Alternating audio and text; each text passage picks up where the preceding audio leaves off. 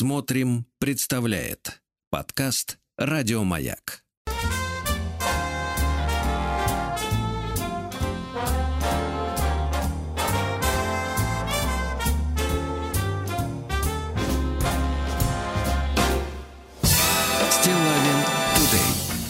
Дорогие товарищи, господа офицеры, доброе утро, Владик. Доброе утро всем. Как вы? Я смотрю, судя по музыке, так виолы. Кстати, да. Вот по поводу вот этой музыки, которая только что была, это, наверное, лидер в рейтинге самых тупых текстов в диско-музыке. То есть там только фраза «Лети, Робин, лети». Не встречал, вы знаете, в диско-музыке каких-то философских. Ну, философских, но все-таки там есть присутствовала романтика, а здесь только скрипки. Мне нравится. Да, понимаю. Переслал вам письмо с фотографией от Наташи. Значит, текст очень короткий. Приветствуем вас, Сергей Валерьевич, и вас, депутат Балтики Витус. Ага. Где ваши ленточки, которыми вы закусывали? Да. Депутат Балтики. Так вот, это группа такая была. Ну что вы. Дальше фраза. Регулярно слушаем ваши эфиры в Бруклине. Ну, тут сейчас заход был такой, конечно. В Бруклине, ты представляешь? Ага, отвратительно. На родине хип-хопа они слушают нас. А давеча зашли в магазин, я вам переслал фотографию. Да-да-да. И в глаза бросилась морда Кижуча. Бруклинского Кижуча. Да-да-да. Причем, знаете, не морда, а вот именно что фотографию прислали. Значит, вот на подложке этой, да, пластиковой. Вот, именно голова Кижуча с раскрытой клещами в клещеобразной пасте. Я не знаю, вот, а что делать, вот, честно говоря, с головой? Слушайте, ну, для ухи, наверное. Кижуча. Кстати говоря, Кижуч-то кусается. Вот голова стоит 4,25. Это если в долларах, да? Сколько там доллар-то? Ну, считай, по 80, ну, примерно. 320 рублей за башку, представляешь? По сути, за глаза. Отвратительно. Да, за взгляд. Застывший. Да-да-да, за взгляд. Заплатить 320 рублей. Бесчинство какое-то самое настоящее. Это даже не щучья голова, да, а кижучья. Вот. Еще хотел вам прочесть, Владик, о том, что вот, ну, может быть, вам иногда просто дома говорят, чтобы ты взял бы как-то и, ну, себя как-то в руки, так? Побольше бы поработал, чтобы больше денег было в семье, знаете. Да, слава богу, не говорят. Так, такая распространенная просто тема среди, так сказать, женщин у нас и мужчин. Вот, прислали очередные объявления из достославного буррито. Объявление, значит, на фотографии, значит, женщина изображена, причем к объявлению прикладывается 11 фотографий. Вот, до нас дошла только одна заглавная. Значит, на фотографии мордашка женщины. Так. Вот, судя по освещению, то ли в бане находится, то ли в профилактории. В сумраке, да? Значит, у женщины, знаете, вот у женщины есть такая прическа, как будто мокрая химия бывает. Вот такое ощущение, что женщина с постоянно мокрыми волосами. То есть только из душа. Ну, скорее из бани, да. Вот какие-то они такие немножко склизкие волосики. Распарено. Да? Да, распарено. Вот именно, да. А лицо ровненькое. Вот такой контраст, да, небольшой. И вот она вот с такими взлохмаченными волосками, одну руку, значит, как бы положа на стол, да, вот так вот, одну руку себе в копну запустила. Вот, и внимательно глазками такими махонькими смотрит в объектив. Значит, объявление такое. Подруга, слушатель на час за 500 рублей в час. 500 рублей. Да. Довольно часто люди спрашивают, как это у меня получается. На что я отвечаю, для меня это легко, поэтому особенно могу поддержать тех, у кого пока с этим трудно. Внимание, это не интим, я не психолог. Если мне что-то не нравится на стадии согласования, я могу сказать «нет» без объяснения причин. Теперь внимание, значит, как можно заработать. Переписка текстом в мессенджерах. 500 рублей за 60 минут. 60 минут. То есть не построчно, а именно по времени. Ясно. Конечно. Сколько успеешь настрочить, извините. Так? Звонок, посмотрите. 1000 рублей за 60 минут. тысяча. Слушайте, а так не кисло берет, да. Теперь, внимание, я бы сказал, забирает. Видеозвонок 1500 за 60 минут. Потому что эффект мокрых волос, понимаю. Да, дальше. Живая встреча на нейтральной территории оговаривается индивидуально. Ну, конечно. В начале оплата, потом общение. Значит, подпись Альфия. Альфия, красивая, да. Русская вот. И другое объявление. Вы знаете, как-то я, честно говоря, напрягся из-за этих цен. 500, 1000, 1500, да. Вот. А вот другой, друг на час. Санкт-Петербург, то уже 100 рублей за услугу. Вы чувствуете, насколько более бескорыстны мужчины, а? Конечно. 100 рублей за услугу, представляете? Рублей, и он уже в дамках. О, это не нет, так. И он уже ваш. Давайте так скажем. Друзья мои, ну а кто смотрите, жмется, да? Вот смотрите, кто жмется отправлять за 500 рублей смс-ки. Тот может купить голову Кижуча за 300 и смотреть на нее, с ней разговаривать. Нет. Это в Бруклине. А у нас другая совершенно ситуация. Дело в том, что, дорогие товарищи, послезавтра ведь у нас День защитника Отечества. Совершенно точно. Вы знаете телефон нашего мессенджера +7 967 103 55 33, правильно? И чтобы порадовать своих близких, вот, вы можете прислать свое сообщение уже сейчас на наш WhatsApp, Telegram, Viber, вот все с этим номером, да. И в течение всего праздничного дня наши ведущие будут принимать и телефонные звонки, и читать ваши сообщения, правильно? Угу. Вот, чтобы каждый защитник получил свое, так сказать, свое, да. И обратите внимание, отправка сообщений в наш мессенджер +7 967 103 5533 с поздравлениями защитникам абсолютно бесплатно, ребята. Замечательно. Это очень важно.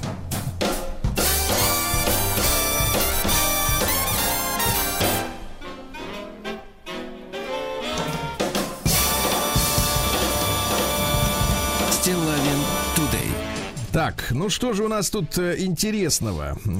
Письмо пришло, обратите внимание, Владик. В заголовке письма следующая фраза. Для рубрики «Нос двоеточие» пригласил ей. Ей пригласил? Ой, ей. Ой, не наоборот. Крепкий. Ей. Приемная «Нос». Народный омбудсмен Сергунец. Значит, тут забавная история, ребята. Вы, как бы, когда, я понимаю, отправляете письма в адрес stelain@bk.ru. Вам абсолютно наплевать, как они написаны. Нет, вы, конечно, ребята, творческие. Вот, например, сейчас мы будем читать письмо. И в свободной стране, я еще добавлю. Да, и даже в Бруклине некоторым кажется, что они в свободной стране. Хотя совершенно другая история, я вам скажу, да, абсолютно. Да, так вот, даже паспорт синий. Да. Не то. И Кижуч, я знаю, знаете, так кусается, да. Так вот, тут забавная история, что мужчина подписал письмо следующей фразой: с уважением, человек без имени и фамилии. А вижу письмо, значит, от кого пришло, да? Владислав Трр. И фамилия есть, и имя. Ну, творческий человек. Итак, заголовок внутри самого письма несколько иной. Пригласил все-таки ее. Хорошо. Хотя пригласил ей звучит загадочней. Согласитесь, дрогнула кнопка. Да. Здравствуйте, Сергей Валерьевич. Доброго времени суток, Владислав. Не хворайте, Рустам Иванович. Мы ему обязательно передадим. Сегодня должен быть, наверное, да? Угу. Ты запомнишь, надо передать. Пишет вам обычный среднестатистический слушатель радио «Маяк». Человек без имени и фамилии. Человек без имени Владислав. Так. Слушаю ваш радиоканал последние 12 лет. Вот оно что, это радиоканал у нас. Ага. Да, еще телеграм-каналов не было, а это уже был. Очень нравится тот формат взаимодействия со слушателями, особенно на тему женщин.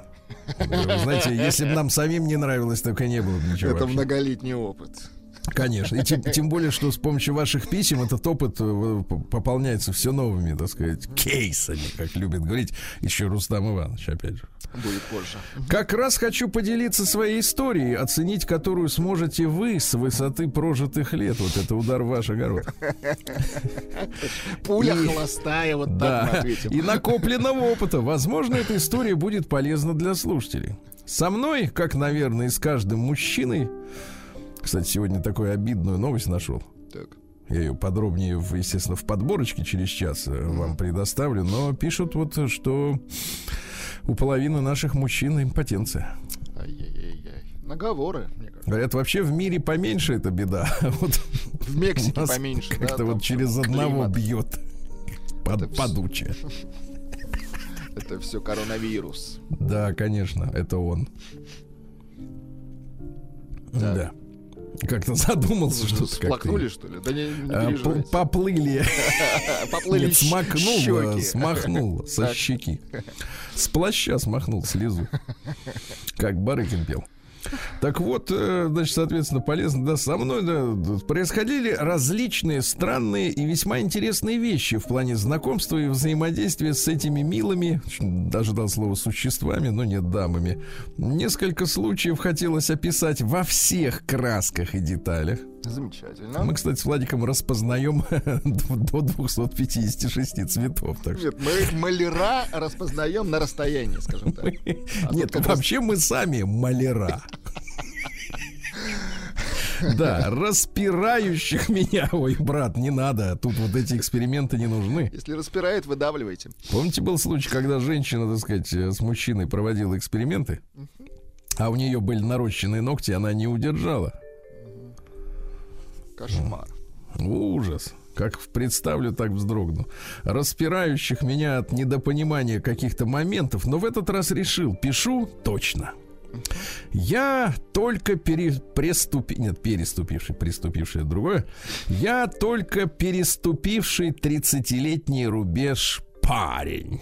Или хоть куда. Ага. Серьезно занимающийся спортом, без вредных привычек, не женат и никогда не был. Посмотрите, не женат я же и говорю, никогда не был. Пуля холостая, давайте. С машиной, с квартирой, как будто на сайте знакомства анкету заполняешь, в скобочках он пишет. Знакомство на киндерах и бабудай. Абу-Даби, давайте назовем это так.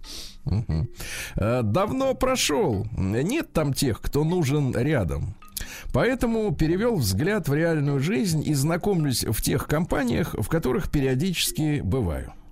И вот встречаю ее в нашей... Давайте, Владик, подсоберемся немножко с музыкальной точки зрения. И вот встречаю ее в нашей спортивной тусе. Прекрасно. Как у вас, вот какие музыки у вас со спортом ассоциируются? Ну, к сожалению, у меня вот спортивных музык, как вы их называете, нет. Вот, есть романтические. То есть ни трапа у вас нет, ничего нет? Ни трапа, самолета, ничего нет. Вы бы вот под какую песню занимались бы спортом? Вот под эту? Я бы вот под эту, знаете. Нет, а вот эта песня больше, значит, подходит «А я лягу-прилягу». Да, тоже неплохо. Это, кстати, звучит инструментальная версия композиции «Чувство». Нет, мы называем «Чуйство», да. «Чуйство».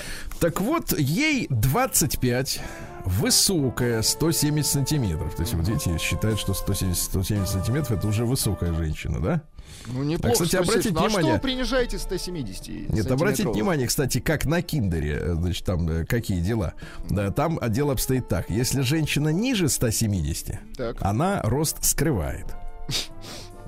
Если 170 плюс, то это обязательно указано. Обязательно указано. Потому что, а если ты интересуешься, например, у той, которая 170 минус, которая не указала, а какой у вас рост, а вопрос, а вам что важно? Да нет, в принципе, не важно. Конечно, не важно. Просто не знал, что нарвался на коротыша, да, вот так надо писать. Какого коротыша? Шутка дурная, это что, электромонтер, что ли? Нет, надо, если меньше 170, писать рост средний. Нет, вы же прямо говорите, придавил коротыша. Придавилка. Итак, 170 сантиметров, то есть ни туда, ни сюда. Стройная, с широкими бедрами. Кстати, 170 сантиметров и с широкими бедрами. Да, красота. Угу. Нет, когда 185 и широкие бедра, это я понимаю. Да погодите, вы вот это вот, вы знаете, нет, как в компьютере вот это вот лепите, понимаете? Я не про себя, нет. Хорошо. Стройная, с широкими бедрами, ярко выраженными ну... с красивой фигурой, давайте вот так уйдем. Узкой талии и бюстом 4 размера. Все оценил, отсканировал. Да. Длинные пышные волосы. Ну вот вас какая длина устраивает? До метра. До метра от земли или как бы... От луны. До плеч, да? Да. Метр это до плеч где-то. Да нет, если у женщины в принципе есть волосы, это уже неплохо, особенно... На голове? Уточним. Я вам забыл предложить фильм один хороший посмотреть. Так, давайте. Вы заикнулись. Называется «Рука Бога». Это такой автобиографический фильм. Режиссер сам про себя, про свое детство вспоминает. Не про Марадону, нет? Да, про Марадону. Там вот как раз был момент. Она просила его, соседка, расчесать ей волосы. А следующая часть будет это про Никиту Сергеевича Нагабова, да, фильм? Да. Ну, кстати, фильм хороший, я рекомендую. Называется... Хорошо, значит...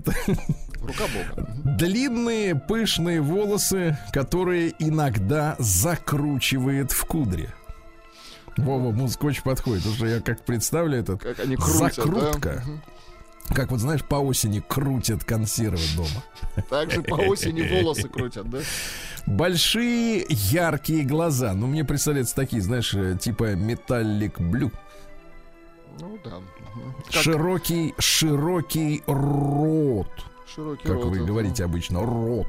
С крупными и чуть припухлыми от припухшими, надо писать. Припухшими от уколов губами. Да, от природы здесь написано. От природы, видите.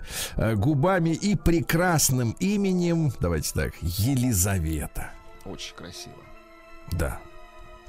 В жизни мы не контактировали, но были в друзьях в одной из популярных соцсетей. Лайкали фотки друг другу, смотрели сторисы.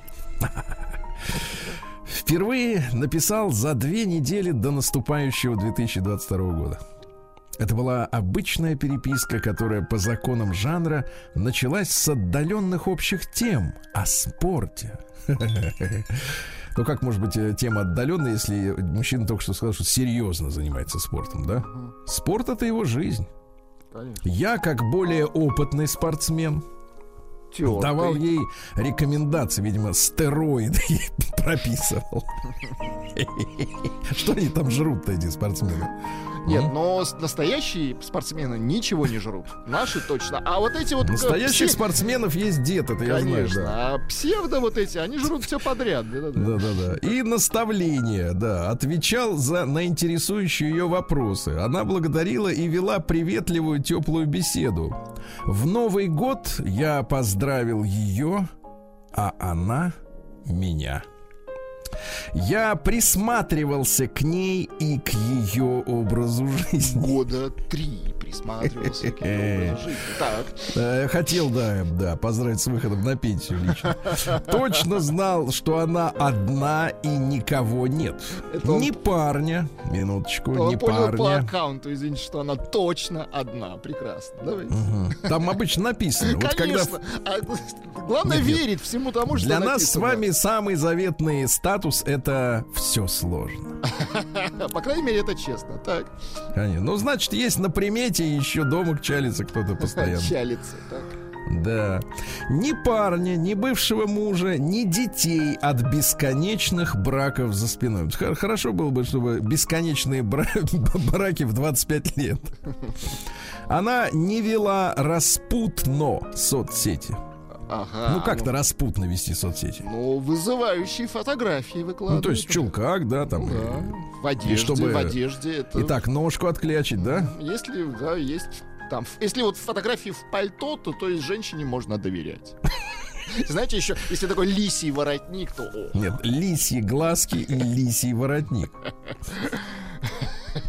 Правильно, слушайте, да, женщине в пальто можно доверять. В пальто, в шапке в такой, знаете, в хорошей. В шапке, в которой это британское чучело прилетало. И только подписан рост, ей приоткрыт рот, ну все, ну это вот, мне кажется... И если она еще и на танке... Если она еще и Наталья, да. На танке. Да, извините. Она не вела распутно соцсети, так. Не курила, не зависала в клубах. Вы представляете? Как это можно по как соцсети? Это сочетается с ростом, филеем, талией, губами? Она берегла его для спортсменов. Не его, вернее, берегла себя для нашего мужчины без имени и фамилии. Как все было дальше, узнаем завтра. Нет, фамилия, кстати, у него...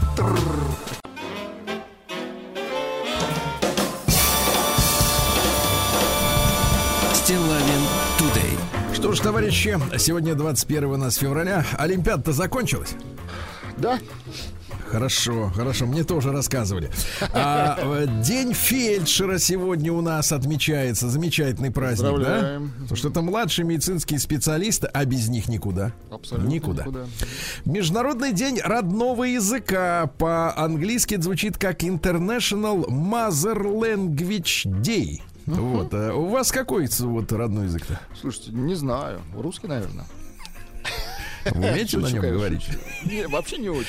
Всемирный день экскурсовода сегодня отмечается. Хорошо, да. В Канаде день так называемого наследия. Ну, какое наследие? Сейчас, говорят, там людей крутят уже на дальнобойщиков-то. Конями давят, представляешь? Допрыгались. Вот именно, додудились, я бы сказал так. Вот, в США отмечают сегодня день без зерна. Как без зерна-то? Без зерна никуда. Не туда, да. День женского счастья. Вот это, кстати, сексистский очень праздник, да, потому что сейчас вот говорят, что женщины, они вообще, в принципе, ничем не отличаются от, так сказать, да? Всех остальных, да? От остальных, да, вот всех тех, от остальных. Вот. И что значит женское счастье теперь уже применительно к 21 веку? Вообще непонятно, о чем идет речь. Это миф. День липких булочек. Липкие булочки. Слишком звучит, вы знаете, так сомнительно. Да, звучит слишком хорошо, да. День однозначности. Прекрасно. День наблюдения за полетом бумеранга. Хорошо. Вот. А сегодня так называемый праздник жизни. Ну, видимо, от вчерашнего профессионального дня алкоголика недалеко ушли. Праздник, ну, да. И сегодня русский народный праздник Захар Серповидец. Вот. Бабы-женицы, ну, которые сжали серпом, так сказать... Хлебобулочные изделия, давайте так их назовем. Зерно, как раз, конечно. Да. Просили Захария о хорошем урожае.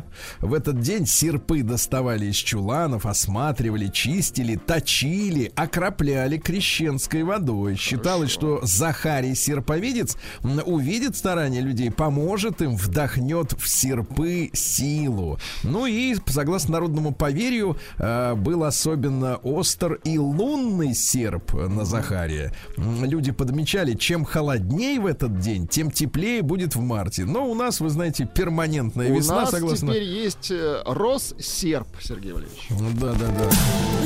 Было, но прошло. Так, в 1431 начался суд над Жанной Дарк. Вот, обвиняли ее в ереси, вы понимаете, да, она француженка, содержали ее англичане, вот, возглавлял процесс епископ Кашон, это английская марионетка во Франции, понимаете, да, то есть казнили ее, в принципе, чужие люди-то. За то, что она подняла французский народ на борьбу с английской, так сказать, деспотией. Затравили вот девулю, да. Да, формально, что, мол, штаны она носила. Конечно, какая ерунда. Вот, давайте так посмотрим на события, друзья мои, четко посмотрим одним глазом. В этот день, в 1710 году, Московский печатный двор получил оттиск азбуки, вот, в которой были внесены лично Петром I правки. Вот, и Петр I написал: «Сими литеры печатать исторические и манифактурные книги, о которые почернены, то есть зачеркнуты, тех в вышеописанных книгах не употреблять». Короче говоря, Петр I навел шухер в наших буквах. Так, а что за шухер? Убрал, так сказать, с букв... Что он убрал-то? Юс был убран, понимаешь? Юс убран, хорошо. Юс, да. Омегу убрал, пси, малый и большой юс. Да молодец, чужеродная эта буква. Смотрите, появилась буква Я вместо малого юса. И появилась буква Э. Ну, понимаете? Хорошо, удобно. И появились арабские цифры, кстати говоря, потому что раньше мы обозначали цифры буквами со специальными такими фишечками наверху. То есть вот если букву без фишечки, это буква, а с фишечкой, значит, цифра, да.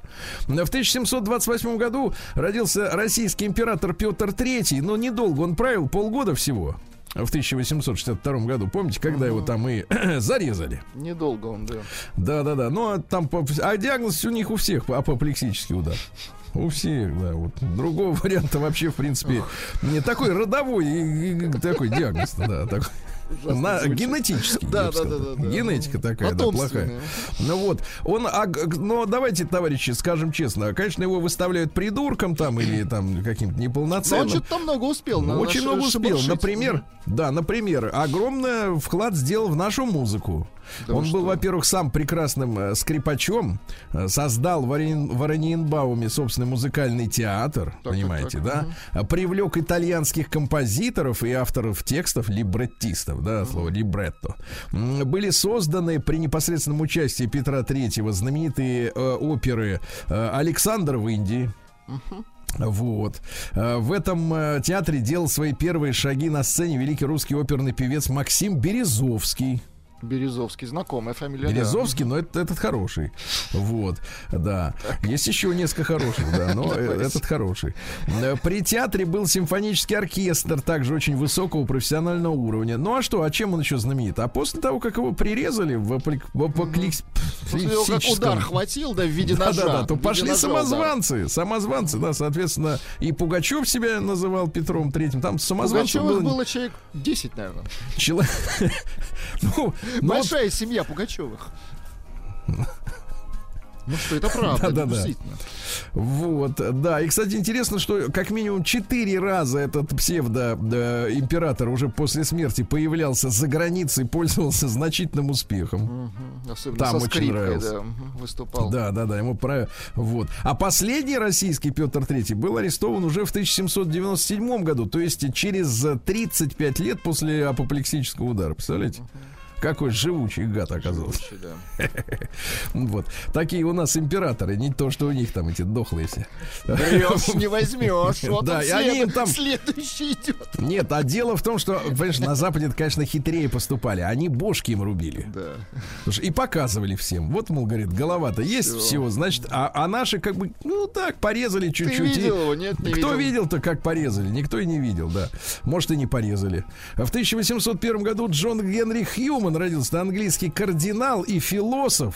Вот, значит, сам потом перешел в католичество, представляете? И отстаивал идеи скотизма. Скотизм, да? Это как? Ну-ка. Вот, скотизм — это примат воли над умом. Ага. То, что у нас умных-то много, а безвольных среди них сколько, понимаете? Еще больше.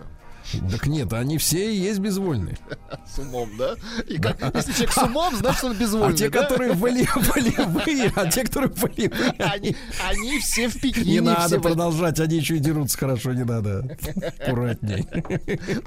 Вам еще по переходу идти сегодня. Встретят, отметили-то, скажут. Ты кого дебилом назвал? Себя я скажу, конечно. Да, ну что же, в 1816-м началось движение декабристов. Сегодня инициатором формально был Александр Николаевич Муравьев. Организовали они Союз спасения. Ну и не лишним будет повторить, друзья мои, закрепить эту информацию. Почему сыны самых богатых фактически семейств России, они же все были из очень обеспеченных семей, да? Декабристы затеяли свою смуту, а потому что из-за блокады Англии, в которую мы втянулись, да, из-за Наполеона сначала, упали цены на зерно. Ну, в общем, вы считаете, что это коммерческий проект. Потом разруха после, соответственно, так сказать, победы над Наполеоном, да? И цены на зерно обвалились, а наши помещики были поставщиками зерна. И они стали думать, а если зерно так дешево, что мы можем еще продать, понимаете, да, потому что, в принципе, они же не могли придумать, там, строить фабрики, заводы, да, инвестировать во что-то, им все время надо что-то продавать, вот это люди временщики, да, им продавать, они говорят, а давайте торговать землей русской, а прикол заключался в том, что по законодательству тогда нельзя было, так сказать, без крестьян продать, понимаете, да. Вот. А продавать надо было без. Это вот как, знаете, есть квартиры с прицепами, когда люди в 90-е, даже 2000-е покупают квартиру, но... а потом оказывается, что там прописан кто-то. Земля занята была, да. Да, земля была занята. Им надо было отделить, отцепить крестьян от земли и начать торговать, понимаете, да. А для этого надо было убрать царя, который стоял на том, что крестьяне не могут быть отделены от земли. Ну, не знаю, в этом самый главный прикол-то. Вот, и поэтому они вот это все замутили. А уже советская власть, конечно, под это дело подтянула красивую легенду о том, что они там за народ были, они хотели освободить народ. Да не народ они хотели освободить, они хотели землей поторговать, понимаете? Ну. Подлецы. Да, конечно, подлецы, конечно, подлецы. В 1836 году Лео де Лип, дайте к нам французского композитора, вот. Опера-комик, вот. Есть у нас Лео? Лео. Должно быть, как бы. Вот что-то такое, да. Может, напойте, в конце концов. Вот, нашел. Вот, пожалуйста.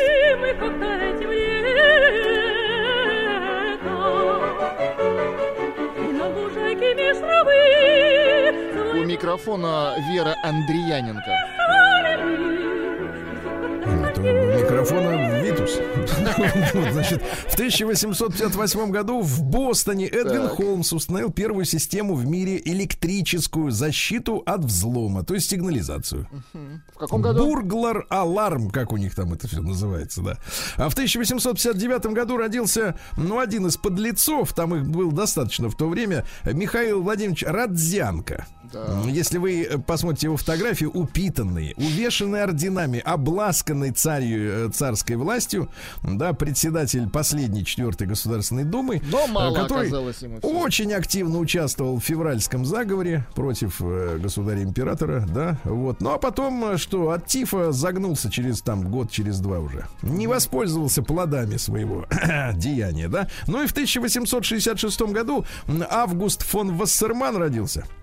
Замечательный мужчина, разработал метод диагностики сифилиса, а потом и лечения, потому что люди тогда страшно страдали, да. И вот, знаете, интересный такой эпизод. Попытался найти высказывание Августа фон Вассермана. Так и забиваю в поисковике. Август фон Вассерман, цитаты, да, цитаты, афоризмы. А там все на немецком, а мне лезет вот с карманами человек. Бородатый, его со своими. Цитаты, да. А тот был какой удивительной, как бы, скромности мужчина, да. Сидел, лечил там сифилис людям, и хорошо, умница, и замечательно. Было, но прошло. Да, товарищи, а в 1876-м замечательный живописец, действительный член Академии художеств Советского Союза Петр Петрович Кончаловский, дедушка, вот, Никиты Сергеевича и, так сказать, вот, Андрея Кончаловского, а? Замечательный, вместе с Малевичем, с Кандинским, ты понимаешь? Понимаешь, откуда, да? Вот откуда ты прыщ на ровном месте. Вот ты прыщ на ровном. А здесь, понимаешь ли, многовековая от идет подпитка. Да-да-да, вот именно. Да я ладно, я вот утрусь. Главное, чтобы ты съежился. Да-да. Да я съежусь. Да, в 1878 в Коннектикуте, в Нью-Хейвене, да, выпущена первая в Штатах телефонная книга. Удобно. Вот, ну, чтобы знать, кого грабить, понятное дело. В 1886-м... Извините, постоянно показывают во всех фильмах американских, они вот так вот вырывают страницы из этих книг. Это же отвратительно. Конечно, конечно. Они так заметают следы. Алексей Елисеевич Крученых. Это русский футурист, да. Ну, вот когда футуристом называют какого-нибудь итальянца или немца, да. Ну, как-то это немного там безобидно, да. А вот когда вот эти вот наши начинают чудачеством заниматься, например, Дырбулщил, да, вот это знаете. Вот. Но если стихи, это так... искусство вообще, в принципе. Ну, давайте стихи, где есть стихи. Голод называется. В избе с потолком дыряво копченым 5 белобрысых птенят. Широко глаза раскрыли, сегодня полные миски на столе дымят. А? Неплохо. Да. Или, например, как молоток влетело в голову, отточенное слово вколочено напропалую. Задержите, караул не попрощался. Маяковским попахивает. Попахивает, да там все они вот попахивают вот этим кабацкой какой-то вот историей вот этой, да. В 1888 году Михаил Александрович Бонч-Бруевич, радиотехник замечательный, да. Вот, построил по совету Александра Сергеевича Попова, значит, радиопередатчик, радиоприемник, понимаете, да. Как это было вообще? Я тебе вот советую приемник построить. Он такой: хорошо, согласен. Что делать-то? Говорит, да приемник строй, да. А в 1892-м Гарри Салливан родился. Не тот Салливан, вот это чудило, а значит, соответственно, другой Гарри. Американский, да, наоборот, психиатр, психотерапевт, психолог. Свою теорию он назвал интерперсональной теорией психиатрии. Значит, личность человека является неврожденным качеством. Понимаете? Но формируется, когда младенец общается. То есть можно его создать, личность. Ну, конечно, от окружения. Можно создать, но до 3 лет. До 3 лет. Так вот, главные потребности людей — это нежность. Так. И чтобы не было тревожности. Значит, еда? Это уже приматы. Это приматы, да. Значит, ну вот смотрите, все получается, да, нежность, ну это неутолимая, к сожалению, история, ее за деньги не купишь, ну, а вот тревогу наши люди глушат, соответственно, чем? Спиртным. Едой. И не наши тоже. Да, кстати говоря. Нет, да, не наши, кстати, таблеточками глушат. Ну, это американцы, да. Вот их не глушат таблеточками. Все время с оранжевыми банками в любом фильме там эти ребята сидят. В 1893-м Андрес Сеговия, испанский гитарист-виртуоз. Да, и виртуозы нам сегодня. Ой, нет, не то. Так, не то. Вот и я. Баха вам даю.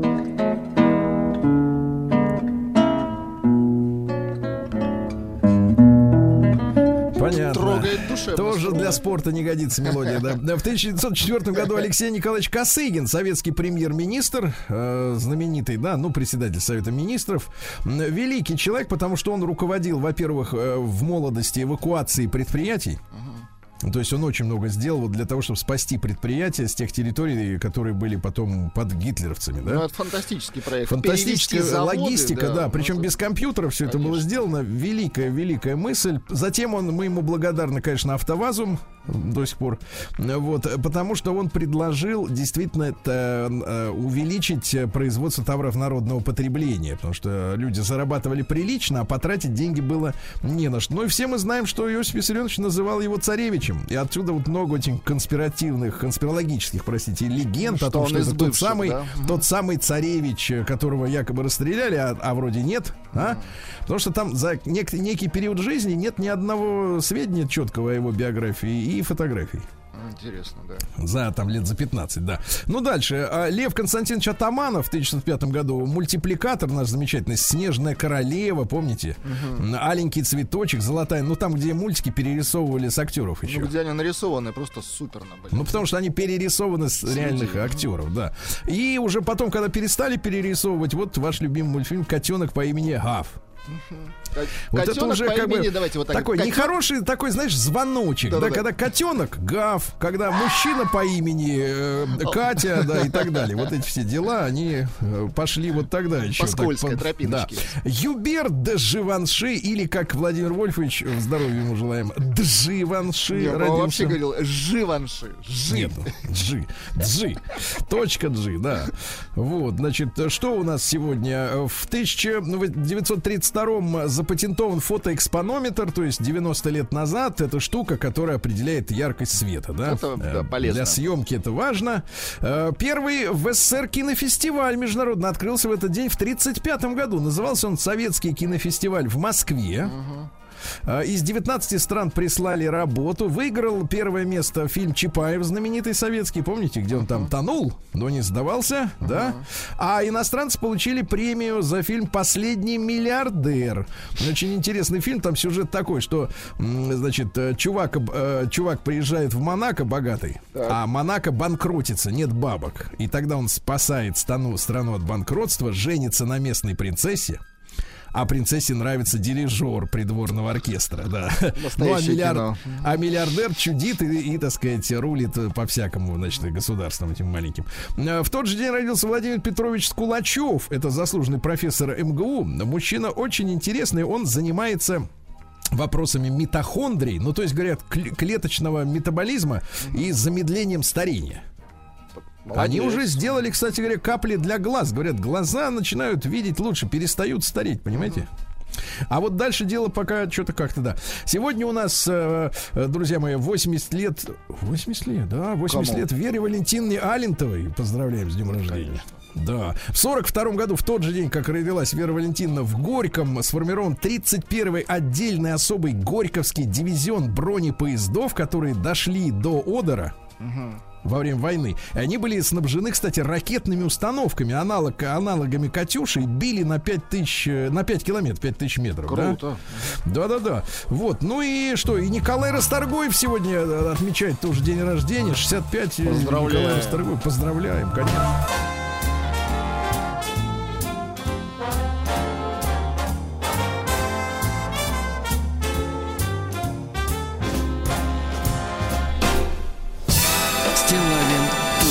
Друзья мои, мы вчера очень сильно в нашей команде огорчились тому, что случилось в Питере, когда на 88-летнего нашего замечательного выдающегося композитора Александра Колкера, да, напали, значит, в подъезде его дома, вот, с ножом причем напали, вот, и мы очень огорчились. Кошмар, и расстроились, конечно. Да, вдвойне, потому что ему 88 лет, это, я считаю, низость и подлость, вот, нападать на беспомощных людей. Вот. А во-вторых, замечательный наш композитор, который очень много написал для нашего кино, и замечательных много песен есть. И вот одну из них мы с вами сейчас и послушаем. И Александру Наумовичу здоровья, сил и всего самого доброго.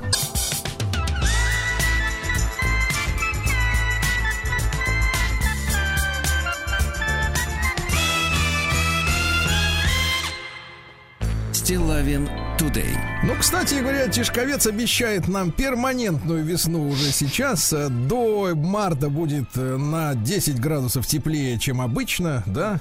Да, в Москве сегодня сверху будет течь и сыпаться где-то до +2. А что в Ульяновске? В Ульяновске -2 ощущается как минус. Чтобы песней своей помогать вам в работе, дорогие мои. Ульяновцы, получается так? Точно. Да. Ульяновск вошел в 8 городов. Восьмерка городов. Да, с самыми дешевыми однокомнатными квартирами. Дело в том, что в среднем сейчас однушка по стране стоит чуть больше 3 миллионов рублей. А в Ульяновске 1 800 000, а? Да класс. Вот, да-да, дешевле только, смотрите, в Магнитогорске. Дешевле только на улице. Дешевле только в коробке. Да, в Ульяновске запустят онлайн-консультации с врачами. Ульяновск оказался одним из самых свадебных городов России. Жениться опять хотят, представляете? Да. И, кстати, что интересно, залогом успешной свадебной церемонии является богатый стол, хороший ресторан, свадебный торт, платье невесты красивое и большое количество людей. И ни слова про жениха, прикинь. Нет, и ни слова про Кижуча. Да, в Ульяновском правительстве промоют окна на 347 тысяч рублей. Слушайте, дорогие какие-то окна. Нет, дорого стоит свет божий. Так, хорошо. Хочется смотреть на город, чиновникам хочется смотреть сквозь чистые стекла. Протереть стекла хочется, понимаю. Вот. Ну, из рекордов, как дурит наш народ и уводит бабки, я так понимаю, в незалежную все эти дела. Значит, в 6 банках житница Ульяновска оформила кредиты, чтобы отдать мошенникам 2 600. В Ульяновске сносят табачный ларек, охранные будки и гаражи. Все это понятно. В Ульяновске 23 февраля, послезавтра, друзья мои, устроят массовое обливание холодной водой. Есть условия. Так. Может принять участие любой желающий от 5 лет и старше. А вот дальше интересно. С собой нужно иметь темные шорты. Темные шорты. Потому что в красных нельзя обливаться. Темные шорты. И главное, девушкам помимо шорт разрешается быть в леггинсах. Да, что это такое? Дальше, что у нас интересно? На проспекте Гая рядом с пивзаводом запретят остановку, чтобы снизить число конфликтов. Понимаем. Люди, видимо, закупают пенное, правильно? Люди нервничают, Сергей Валерьевич. Да. Ну и что? И посмотрел и так, смотри, тишь да гладь да божья благодать. Да нет. ФСБ задержали замначальника управления дорожного хозяйства местного Шакирова. Задержали ФСБ, хорошо. Видите как, а? Задержали. Дальше еще лучше. Житель, значит, района поблизости с Ульяновском сдал в металлолом соседский гараж. А? Вот видите, новости пошли как-то пожирнее. Хотите, вот по-честному пишут наши слушатели, да. Их мнение об Ульяновске. Да. Альберт пишет: Ульяновск неуютный, повсюду бюсты Ленина. Да брось ты, это сатанюга. Искусство. Значит, ульяновец устроил стрельбу на ипподромной и получил 8 лет, да? Так. Ну и пару замечательных сообщений. Во-первых, в Ульяновской исправительной колонии номер 9 заключенные сколотили банду телефонных мошенников. 26-летний Юра и Ильдар сколотили банду. Ну и, наконец, просто сообщение, значит, о том, что чем занимаются люди, у которых есть время. Так. Неизвестный просверлил дрелью умные домофоны на улице Пушкарева. Высверлил у них мозги. Почувствовал себя на орбите. Стиллавин Today. Так, ну что у нас, так сказать, из общего, для общего развития. Россиянам рассказали, сколько же стоит стать видеоблогером. Ребята, идите все в видеоблогеры. Вот. Микрофон, петличка, штатив, кольцевая лампа, чтобы светило не в глаз, а по краям, да? Вот. Видеомейкеры используют такие дополнительные аксессуары, как стабилизаторы, квадрокоптеры, софтбоксы, зеркальные фотоаппараты. Короче, начальная цена, чтобы стать видеоблогером, 4700. Это недорого, в принципе. 4700, да. И вы уже... Тут главное контент, естественно. Конечно. Да. Юрист рассказал, что можно не платить за вывоз мусора, если вас нет дома больше 5 дней. Интересно. Все, прекращаем платить так. Вот, российские ученые создали нецветущий картофель. А ведь вы помните, что изначально клубни-то как раз из-за цветов привозили. То есть сначала считалось, что такие красивые садовые цветы, а потом уже догадались жрать-то его. Более того, поначалу эти вот цветочки-то и ели, и столько отравлений было, и крестьяне отказывались есть картофель. Да. Ученые нашли изменения в мозге российских космонавтов. Исследовали мозг 12 космонавтов. Ну, внутри космонавтов. И внутри, не волнуйся. Говорят, изменения очень серьезные. Да. Радиация. Да, юрист рассказал, что за переделку балкона можно огрести штраф до 2500 рублей, понятно. В холодильнике нельзя хранить, друзья мои, приправы. Так. Там могут вырабатываться афлатоксины. Скажите, которые... а пистолеты-патроны можно хранить в холодильнике? Тоже нежелательно. Порох может отсыреть, понимаете? Вот, можно спровоцировать заболевание печени. Также тропические фрукты не надо там хранить. Лапшу и, так сказать, соленые овощи не надо там хранить. Да. Дальше гадость сообщения. Опрос показал резкое увеличение спроса на мужские носки перед 23 февраля. Ну что такое? Мы каждый год им рассказываем, что не надо дарить носки. Но они же истлевают, Сергей Валерьевич. Мне кажется, это вот те все, которые не дождались опять в прошлом 8 марта бриллиантов. Да, это мужчины себе сами покупают. Ну да ладно, сейчас видел хоть одного такого. Значит, самый популярный — однотонные носки с добавлением мериносной шерсти, 400 рублей. На втором месте комплект за 500 рублей 10 пар темно-синих носков. Неплохо. На третьем месте носки из спандекса за 300 рублей. Совсем днище, да? Так. Значит, дальше. Также пользуется популярностью набор из 100 пар одинаковых носков стоимостью до 3000 рублей. Также можно потратить 1300 на носки с электрическим подогревом. Ничего себе. За комплект из 9 пар хлопковых носков с фразами «мощный вайб», «инфа», «сотка» и «краш» покупатели готовы заплатить от 900 до 1400 рублей. Понятно, да. Дальше назван напиток, повышающий риск онкологии, регулярная употребление чая мате. Чай мате?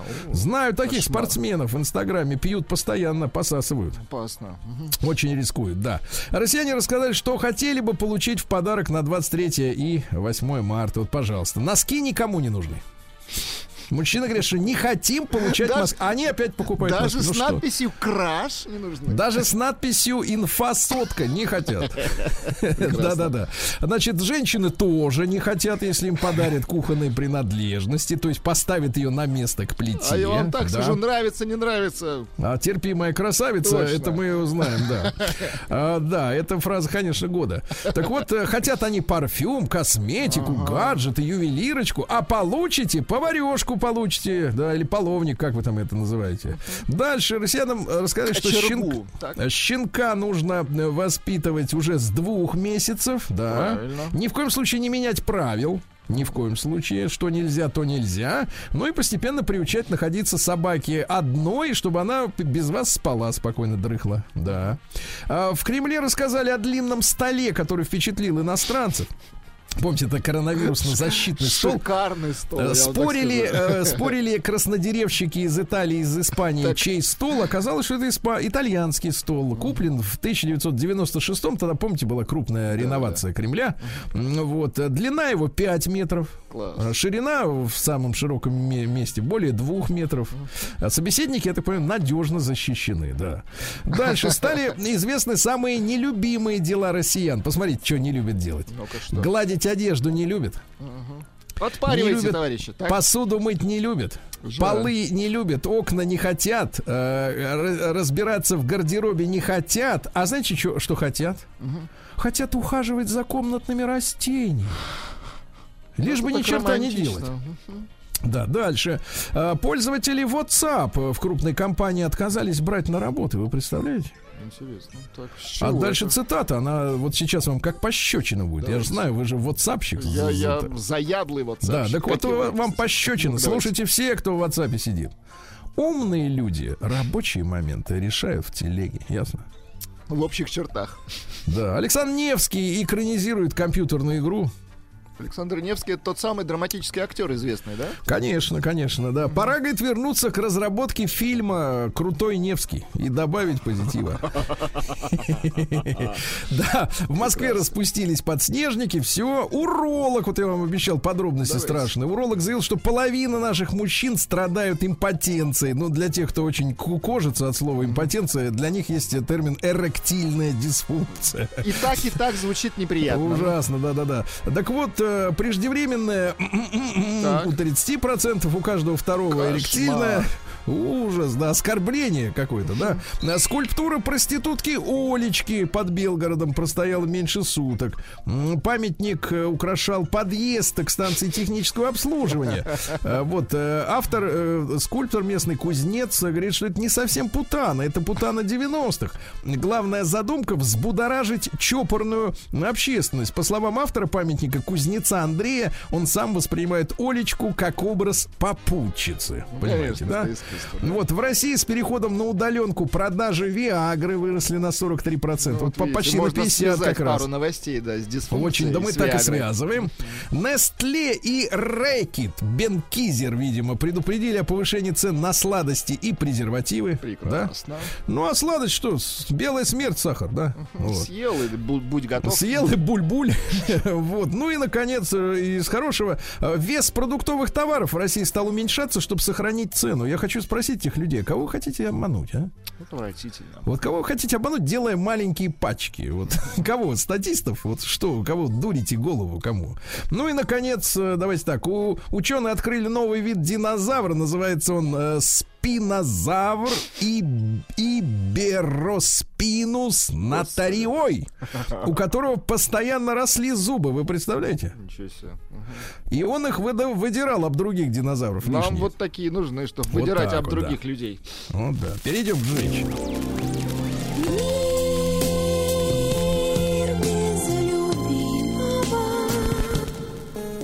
Так, ну что ж, друзья мои, армия Кувейта разрешила женщинам выполнять боевые задачи, но без оружия. Кувейт. Оружие надо завоевать в бою, правильно? Заслужить, точно. Студентка в Колорадо пожаловалась на аллергию на секс.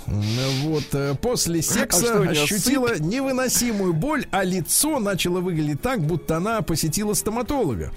А после второго захода онемела. После второго захода, кошмар. Захода, да-да-да.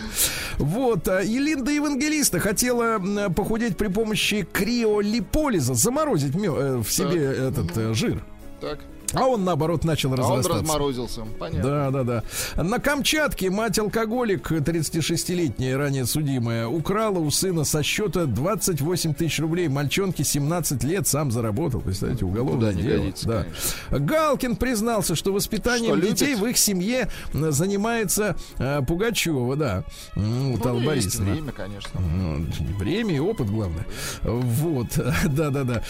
С киберспортсменкой японской разорвали контракт после ее слов о низкорослых мужчинах. Она сказала, что у мужчин ниже 170 сантиметров не должно быть прав человека. Кошмар. Ужас какой. Ну и актриса Мария Шукшина обвинила российский кинематограф в порнографии и безнравственности. Правильно. Ну, ей виднее. Да. Ни разу, кстати, не видел нравственную порнографию. Да, есть список фильмов, интересно посмотреть. Новости капитализма. Мужчина отключил интернет во всем французском городе, чтобы его дети делали спокойно уроки. Купил глушилку. Молодец. Думал, заглушит в квартире, а вырубил во всем городе. Теперь штраф 30 тысяч евро. Класс. Прекрасно. Дальше. Шпигель обнаружил, это западногерманский журнал «Шпигель». Да. Обнаружил архивный документ с обещаниями письменными о нерасширении НАТО на восток. Молодцы, Шпигель. Вовремя обнаружил, правда? Конечно. Вовремя, да. Японские бездомные котики спасли японский ресторан от закрытия во время коронавирусной заразы. Мужчина, владелец ресторана, приютил котеночка. Так. Потом пришли к нему мама и еще 60 котов. А в ресторане была железная дорога, такая игрушечная. И коты начали кататься в паровозиках. Вот. Стали приходить посетители, постить все это в Инстаграме, в соцсетях. И спасли в итоге от разорения этот самый ресторан. Какая милота, да, класс. Да, а вот теперь гадость. Давайте. Подозревавшийся в подборе девушек для педофила Эпштейна найден мертвым в парижской тюрьме. Модельный агент Брюнель найден мертвым. Вот смотри, принц откупился, да? А этого укокошили. За него платить некому. У него нет мамы королевы и 16 миллионов долларов, да. Женщина рассказала, что к ней через потолок ввалился, когда она спала, метеорит. Так. И теперь она абсолютно счастлива. Теперь она живет вот. С метеоритом. Хорошо. С метеоритом, да. Дальше, что у нас интересного? Пробитую метеоритом собачью будку продадут за 22 миллиона рублей. Много метеоритов, да? В последнее время. Хорошо, да. В США летающее такси разогналось до 435 километров в час, хотя говорили, что быстрее 300 не летает, и разбилось к чертовой бабушке. Да. Ну и, наконец, 9-летний мальчик в Индии стал самым молодым в мире инструктором по йоге. Ну, замечательно. Ногу вот сюда. Ногу туда.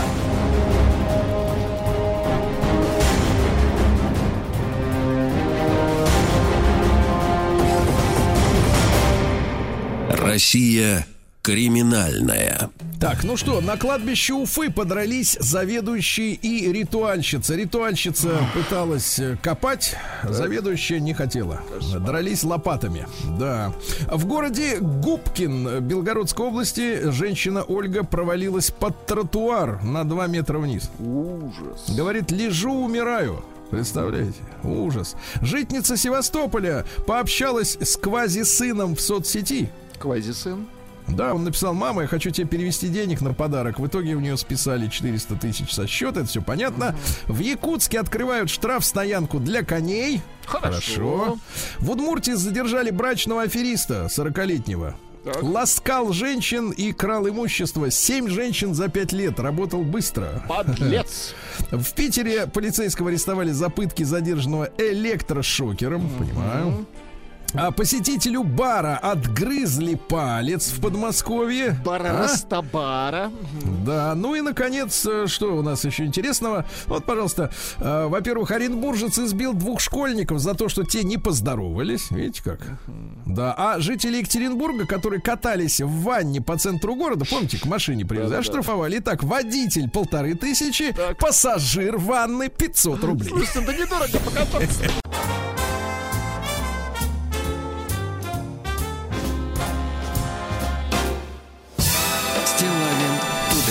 Друзья мои, ну что же, по последним данным нашей контрразведки завершилась Олимпиада в Пекине 2022 года, да? Есть о чем поговорить. Конечно, я был бы рад выслушать также мнение и нашей спортивной редакции, но мне сказали, что у них кончилась аренда кубриков, и они срочно погрузились, значит, в самолеты, и вот сейчас летят домой, так что мы им желаем хорошего пути и обязательно поговорим. Но я бы действительно хотел пообщаться со специалистом и с человеком, который прекрасно изнутри знает кухню Олимпиады. И не первый раз встречаемся в эфире. Светлана Журова, олимпийская чемпионка по конькобежному спорту, первый зам председателя комитета Госдумы по международным делам. Светлана, доброе утро. Да, доброе утро. Да, Светлана, ну, как всегда, мы хотим без купюр ваши слова, да, передать. Светлана, вот в последних новостных там лентах, да, встречаются ваши комментарии по поводу нашего 9-го места. Вот давайте начнем с формальной истории, да. Так получилось, что рейтинг олимпийских сборных измеряется именно золотыми медалями, да. Вот. А насколько вы оцениваете вот, ну, пессимизм именно от самой цифры 9 в плане нашего места в таблице? Во-первых, конечно, я сегодня встала и поняла, что как-то я ничего не смотрю и не слежу за какие медали я еще проспала, да, например. Ну вот, потому что соревнования очень рано начинались, там, да, и кто-то уже до 8 часов завоевывал свои медали, поэтому первое, что начиналось каждое утро все эти 2 недели, тем, что ты смотрел, как же там происходит в Пекине соревнования. И вдруг я сегодня просыпаюсь и понимаю, что этого нет. И первое, с кем я буду говорить, это Радио Маяк. Но точно не буду смотреть Олимпиаду. Конечно, какое-то такое странное ощущение. И вот про 9-е место я отношусь к этому нормально, потому что если бы не было 32 медали разного достоинства, не было такого количества серебряных и бронзовых медалей, и что немаловажно, я вчера, причем уже там Матч ТВ и еще кое-кто уже сделали свои рейтинги, я к этому моменту уже тоже посчитала наши так называемые деревянные медали. Их 13, то есть 4-х мест у нас 13. И если бы это вот хоть какого-то достоинства стала медаль, там, да, то это было бы еще, можете представить, да, какое количество общее. И почему я, наверное, не расстроена 9-м этими, ну, что не хватило нам там золотых медалей, и мы даже понимаем, какие они у нас тут наперечет, это известно, и даже вот вчерашняя несостоявшаяся медаль наших, к сожалению, хоккеистов, вот, поэтому уже сразу бы там скакнули вперед, но, к сожалению, этого не произошло. Но второе место все-таки тоже это серьезно. И знаете, когда мне говорят, ну да ладно, золотые медали, вот это важно. Даже человек 2-й и 3-й на планете, на соревнованиях, которые проходят раз в 4 года. Разве это вообще не результат? Разве это не достижение? И когда разделяет 1-е и 2-е место, как я говорю, полмига, полвздоха, полшага, полсекунды или там 0,0 целых чего-то. Поэтому на самом деле это, конечно, достижение. И самое главное достижение, которое вот я с вами говорила тоже в эфире, о том, что я буду считать свой рейтинг вот такой особый, отдельный. Из 15 видов спорта Россия завоевала медали в 10. Единственное. Все остальные меньше. Даже норвежцы. Значит, то есть они как бы сконцентрячены, как говорится, в каких-то сегментах, да, вот именно спортивного мастерства. Во-первых, сконцентрячены. Во-вторых, мы понимаем, что раз столько медалей, а обычно это, вот, например, тех же норвежцев, там лыжи, биатлон, просто у них есть гении, да, свои. У них есть спортсмены, которых, вот, что бы ты ни делал, вот если только у него там что-то в боку заколол, да, то, возможно, или как Клэба там, да, начал там сходить с дистанции что-то вдруг, вот, то тогда их можно обогнать. Но понятно, что там в лыжах Саша Большунов и Клэба, они просто равноправные соперники, и у них 2 гения, которые соревнуются друг с другом. Слава богу, нам просто повезло. А если бы не было Саши Большунова, то все медали, возможно, вообще, ну, дальше, понятно, были бы норвежские, поэтому просто у нас свой гений есть. И вот рождение какого-то гения в какой-то стране вообще непредсказуемая история, да? То есть он может родиться как в России, так и в другой стране. И вот здесь вот начинаются вот эти золотые медали. Голландцы вот 2 видами спорта и своим отношением к конькам и шорт-треку обогнали нас по количеству медалей. Я, кстати, это предрекала тоже, что вы зря расслабляетесь, голландцы точно будут в 5-ке, потому что они готовы фантастически, и они не переживают за есть ли у них хоккей или нет, есть ли у них там, что у них там с фигурным катанием. То есть, наверное, переживают, но не знают, что у них есть армия конькобежцев, которые, ну, реально, они завоевали 14 медалей только в коньках и в шорт-треке. И одну в скелетоне. Это все. И поэтому вот мы, я считаю, должны радоваться, потому что, смотрите, это говорит о развитии в целом спорта. Это говорит о возможности, о резерве. Это говорит о том, что, значит, у нас один ушел, другой придет. А вот ушел гений, и придет ли другой, неизвестно. Например, у кого-то. Да, Светлана, вас поразила на этой Олимпиаде какая-то команда, ну, условно говоря, черная лошадка, темная лошадка, о которой, может быть, не было, так сказать, подозрений у специалистов, у аналитиков спортивных, да, я потому что вспоминаю проходившую в 2014 году Сочинскую Олимпиаду, да, наша студия тогда находилась в Сочи, как раз в Олимпийском парке, и к нам на интервью пришел прекрасный мужчина-бобслеист из Ямайки, который рассказывал о том, как он занимается бобслеем на Ямайке, и потом признался, что, в принципе, деньги, которые выделили на его спортивную подготовку, он на них купил X6. Вот, но серьезно, да, есть такой очень веселый человек, в принципе, ну такой, как Боб Марли примерно выглядит. Вот какая-то команда вас удивила на этих Олимпийских играх? Ну, наверное, все-таки, как всегда, нас удивляет команда там, Новая Зеландия, Австралия, потому что, казалось бы, на первый взгляд у всех восприятие, что это абсолютно какие-то летние страны, с летом, с морем, и у них там вообще какая там зима. Но надо понимать, что у них есть горы, и летом у них зима, в отличие от всего других континентов. Кстати, предложения по поводу провести зимнюю Олимпиаду, например, в Австралии или Новой Зеландии, такие уже были, но тогда придется проводить летом, и это будет что-то необычное, да, возможно, когда-нибудь это и случится. Я, насколько знаю, в Новой Зеландии 2 медали золотых, на минуточку. Да. Поэтому, наверное, эта команда вот немного, правда, отчасти удивляет. И, наверное, чуть я расстроилась, что нет золотой медали, тоже, опять же, если я не ошибаюсь, у Украины. Мне бы хотелось, чтобы она была. И мы вот даже в новостях вот слышим, Рублев играет с украинцем в паре. Я думаю, вот это вот интересно, как это им удалось встать в пару и играть, да, то есть вообще на самом деле, когда все тут говорят, что мы должны там даже не разговаривать. Вот, поэтому такие моменты, ну и плюс мы видели этого прекрасного парня Сомали, и там что-то там у него называется страна, вот, который шел вот пол, там, скажем, как в голом виде, да, но такой не одетый практически на открытии. Вот, поэтому тоже вот это, конечно, так удивительные какие-то вещи. Но если мы говорим про команду, ведь мы же говорим не только про страну, а мы говорим про то, что как команда выступила. Например, мне мои конькобежцы, ребята, порадовали своей серебряной медалью в командной гонке, потому что вот как-то я на девчонок настраивалась, а ребят я, видимо, как-то думала, ну они могут, ну вот, слушай, там такие вообще голландцы, норвежцы, канадцы, американцы, ну, пробиться через них, и раз, вот вам, пожалуйста, и они вторые.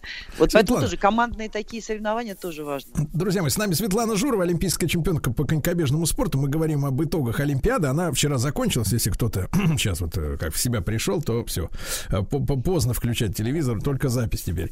Светлана, вот вопрос судейства.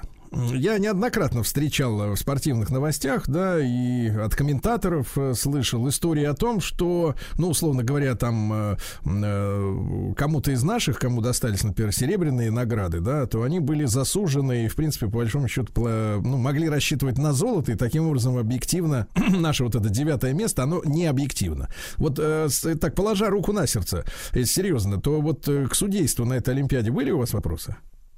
Вы знаете, удивительно, что в этот раз, вот, наверное, вот таких вот громких историй, как было там с сестрами Авериными, там еще там с Немовым, и как, ну, то есть я вспоминаю такие самые, наверное, яркие в последнее там время истории, ну, за Немов не очень последнее время, но все-таки, да, которые у нас так в памяти отложились и прям отпечатались, не сказать по-другому, то в этот раз, может быть, какие-то шероховатости, опять же, показали зрителям. Я знаю, там девочка по-моему, то ли фристайл, вот она говорила, слоп-стайл, если я не ошибаюсь, вот в этой категории. Она говорила, что немного вот все-таки засудили, по-моему, у нее тоже 4-е место, вот. Mm-hmm. И она говорила о том, что она сделала там прыжок очень серьезный, и его почему-то не оценили судьи высоко, хотя она была совершенно уверена, она рисковала, да. А mm-hmm. были моменты, наоборот, когда наши спортсмены не рискнули, да, и они сделали очень такой хороший элемент, прыжок тоже, но всем показалось, что судьи, наверное, их засудили, и так как китайцы впереди, скорее всего, отдали китайцам, но в то же время вот я разговаривала с экспертами, они говорят, нет, просто был чисто выполнен, но менее сложный прыжок, чем у китайцев. И вот говорить, что засудили, уже не совсем правильно. И вот какие-то такие моменты, и, наверное, единственное, что вот наша пара с китайской, вот уже в предпоследний день Олимпиады, наши парники, можно там, да, сказать, они не выполнили там элемент, мы выполнили хорошо, но они знали, и все даже вот комментаторы, они говорили, что да, подкрутка, 4 оборота стоила так же, как вот ошибка там вот это. И поэтому это компенсировалось. И вот все это, вот эксперты, по крайней мере, так вот обговаривали, говорили, что не совсем это там нечестное судейство. Здесь вот, ну, хотя китайцы в Китае парное катание должны были, спортивные танцы должны были вот как раз... все-таки отдать китайцам. Но вот еще удивление, да, про все-таки вот и Китай, и про Сочи. Вот мы там столько медалей завоевали, ведь китайцы тоже удивили. На прошлой Олимпиаде у них была 1 золотая. Теперь да. 9. Поэтому да, всегда Светлана, Светлана, и, конечно, после короткой рекламы о Камиле, да, мы поговорим немножко с вами, конечно. Потому что это, наверное, самая яркая ситуация, которая возникла.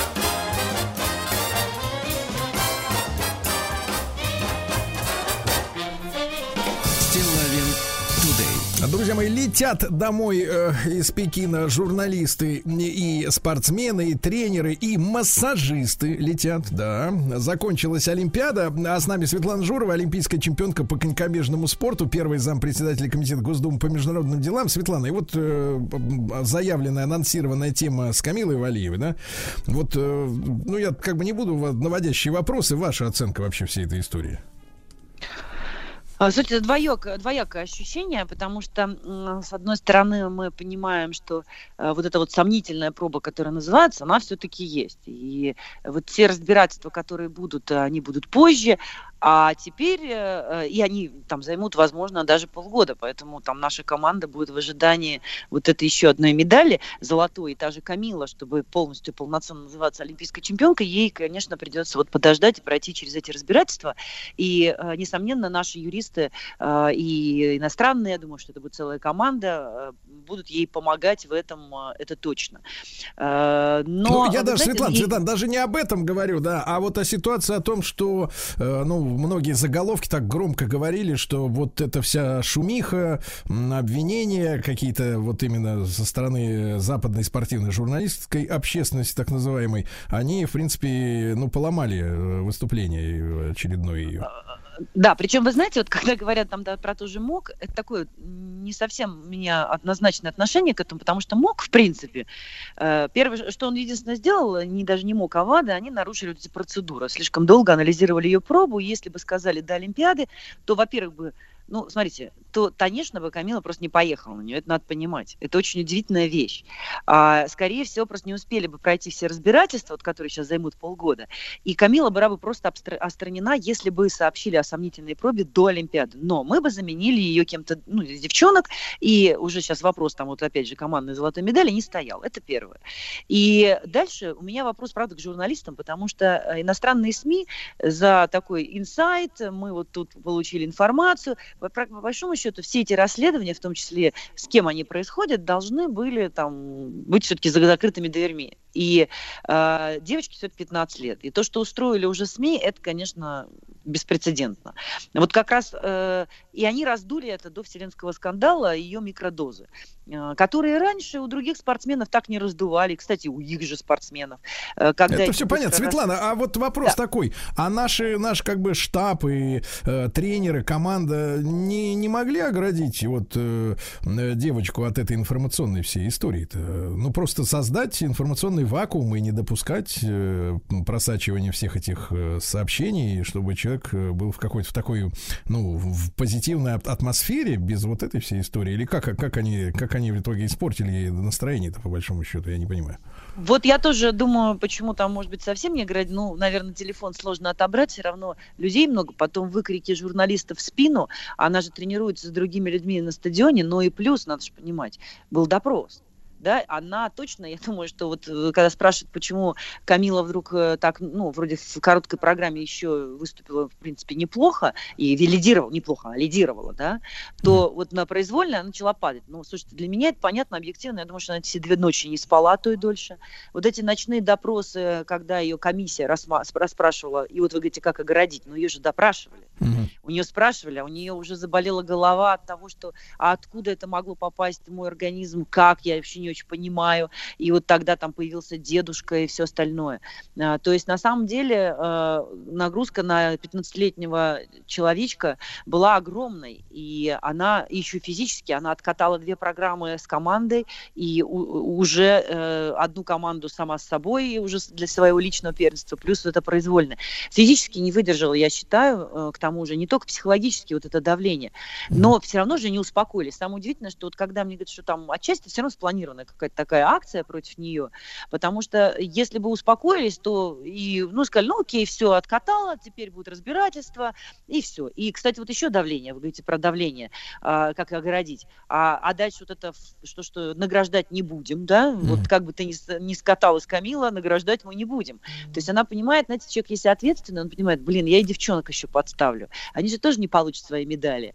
Вот это, наверное, все для человека, который ответственен, который очень трепетный. Это, наверное, невозможно пройти мимо. Она все равно это внутри все вот перемалывала, передумывала.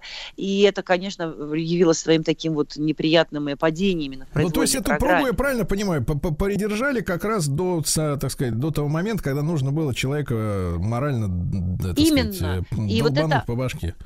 Именно, и это вот основные вопросы, то есть вроде так ВАДА мог ничего такого не сделать, с одной стороны, они же ничего не говорили, они не обличали Камилу, они не высказывали каких-то грубых там эпитетов на нее не вешали, посмотрите, как СМИ это делали иностранные, или как ее, вот знаете, меня коллеги, особенно экс-фигуристы поразили, вот это было для меня реально человеческой точки зрения вообще непонятно, когда как под копирку в один день там 20 или 30 человек сказали, кто такая Камила, она вообще кататься не умеет, а кто такие эти русские, они вообще не умеют кататься, вот японцы, вот это там, верх фигурного катания. Слушайте, ну, как будто тексты написали.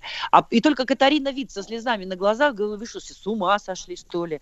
Это же невозможно. Это же девочка, которая так катается. Это все девчонки, какие они молодцы. Да. Светлана, хорошо. Светлана, тогда мы с вами вместе и со всеми нашими слушателями Камиле пожелаем, так сказать, все-таки взять реванш на следующей Олимпиаде, правильно? Это во-первых. Конечно. И я бы хотела пожелать в этой всей ситуации нашей прекрасной Ане Щербаковой, которая вообще-то олимпийская чемпионка, но про Россию забыли, при Камиле, что она-то молодец, и Саша Трусова, которая вторая. Поэтому у нас 3 гениальных девочки, и каждая из них могла бы стать олимпийской чемпионкой. Да. Светлана, ну и пару слов буквально о кёрлинге. Вот я так переживал, и вот не натерли. Почему? Не натерли? Слушайте, ну что-то да, что-то у них не сложилось в этот раз, и девчонок особенно, потому что мальчишки, кстати, боролись, я хочу сказать, они в этот раз даже покруче девчонок были. Да. Что-то вот не сложилось, да, я не знаю, что у них получилось, почему, какая причина, это уже надо, видимо, узнавать, но мы на них перспективы с вами, в общем-то, возлагали определенные, потому что они неплохо выступали в прошлом году, и в этом году что-то не сложилось, но что делать, спорт, и другие, значит, были лучше готовы, что теперь сделать. Да, будем, обратимся к ним с просьбой. Трите лучше, товарищи девочки, в следующий раз будем на вас, так сказать, дальше возлагать надежды. Светлана, но в любом случае я поздравляю, и вы, я уверен, присоединяйтесь до наших замечательных олимпийцев, да, наших ребят, девчонок, так сказать, с этой Олимпиадой, с достойным ее прохождением, несмотря на все гадости, которые там устроили. Светлана Журова, олимпийская чемпионка по конькобежному спорту, была с нами в эти полчаса.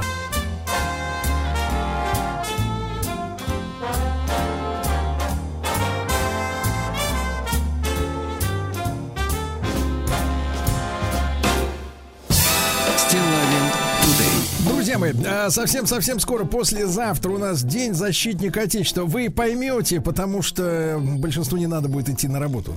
Это точно, этот праздник, спасибо большое правительству, с некоторых пор, с недавних у нас выходной день, а то только 8 марта, нелогично. Правда, скупка носков не прекращается, к огромному сожалению, в магазинах, да, это вызывает тревогу, но мы будем с этими пережитками бороться, в том числе при помощи ваших поздравлений, друзья мои. 23 февраля весь день в нашем эфире будут звучать ваши поздравления защитников Отечества, правильно?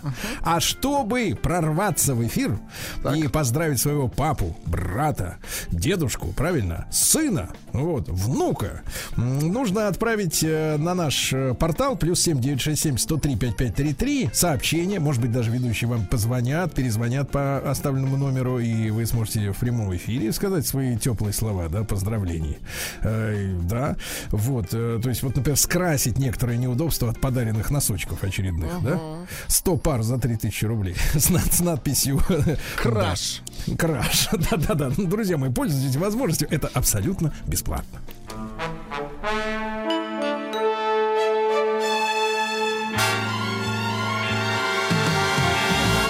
Стилавин Today. Друзья мои, ну вы знаете, что наша редакция получает очень много писем от мужчин. Я являюсь непризнанным, как бы, пока еще не запрещенным в России, но непризнанным официально омбудсменом мужским, да, народным омбудсменом. И я, конечно, не мог пройти мимо заголовка такой новости, которая вышла на прошлой неделе, что в Совете Федерации предложили признать движение Child Free.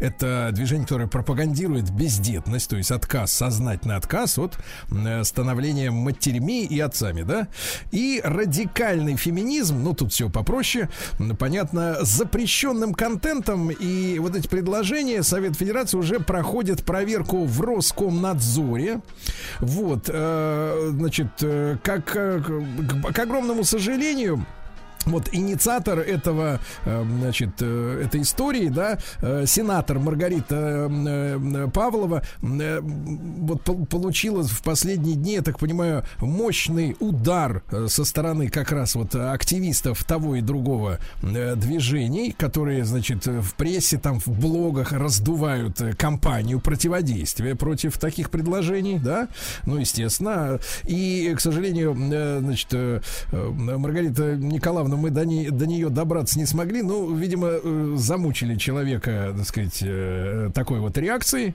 Да, но тем не менее, я очень хочу, чтобы об этой истории мы чуть-чуть узнали больше, чем просто в новостях. И с нами сегодня Нина Александровна Останина, председатель Комитета Государственной Думы по вопросам семьи, женщин и детей и председатель Общероссийского общественного движения «Всероссийский женский союз. Надежда России». Нина Александровна, доброе утро. Доброе утро, Сергей Валерьевич. Да, Нина Александровна, мне очень приятно, что и вы, и вот сенатор Маргарита Павлова являетесь именно женщинами, прекрасными, красивыми женщинами, которые поднимают эти вопросы. Потому что как только мужчина, например, начинает говорить публично о опасности там child-free или агрессивного феминизма, его сразу, так сказать, по себе знаю, его сразу обличают в том, что он женоненавистник. Фразы «кто тебя так обидел?», «тебе, значит, так сказать, с женщинами не повезло, поэтому ты обязан, подлец, молчать на эту тему».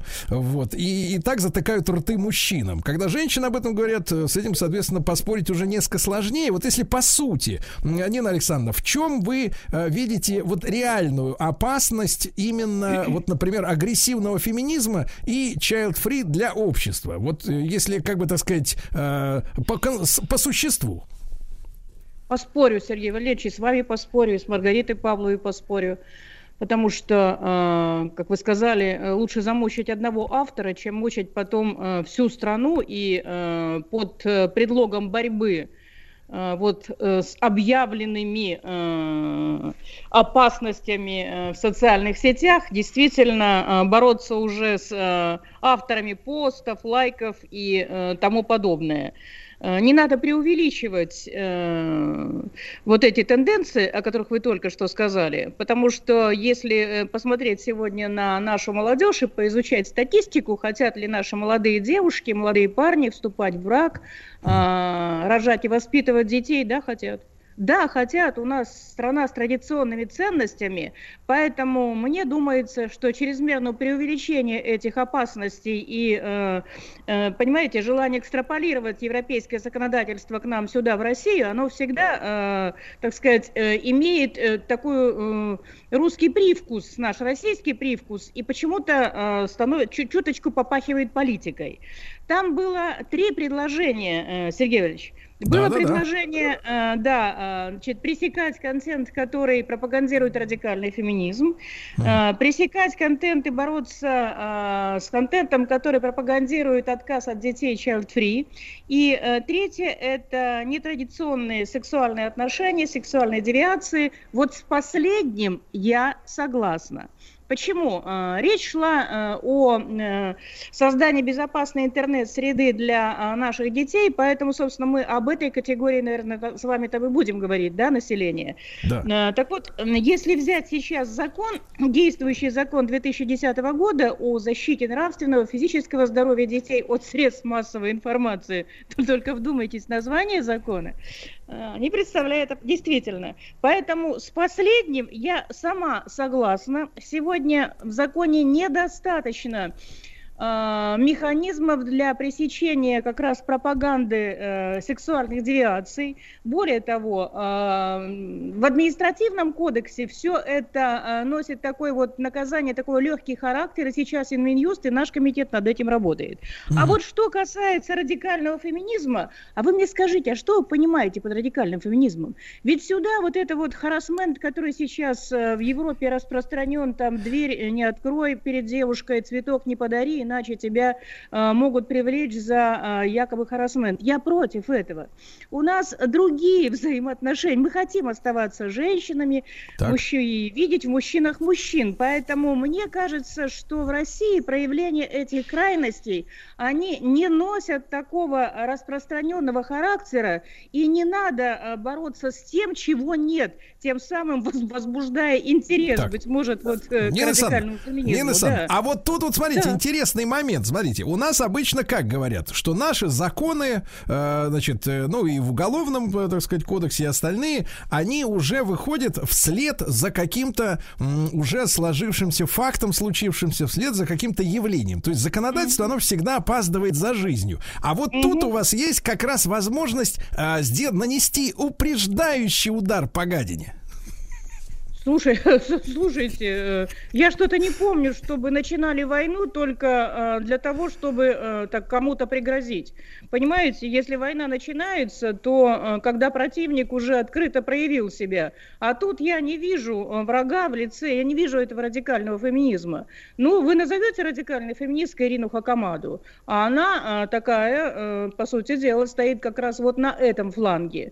Поэтому здесь можно тот курс, который читает Ирина, как женщине обрести независимость, тоже, простите меня, он тоже может попасть под вот эту вот гильотину этого предложения. Нина Александровна, я чувствую, вы человек мудрый, взрослый, да. Вот скажите, пожалуйста, а вы не видите вот опасности для, в принципе, ну, традиционного, вы говорите, да, что у нас все-таки общество с традиционным укладом, вот, в принципе, в этой самой, в пропаганде на, допустим, женской независимости, в том числе, ну и в первую очередь, наверное, материальной, да, независимости, когда женщина, соответственно, может обеспечить себя и даже своего ребенка.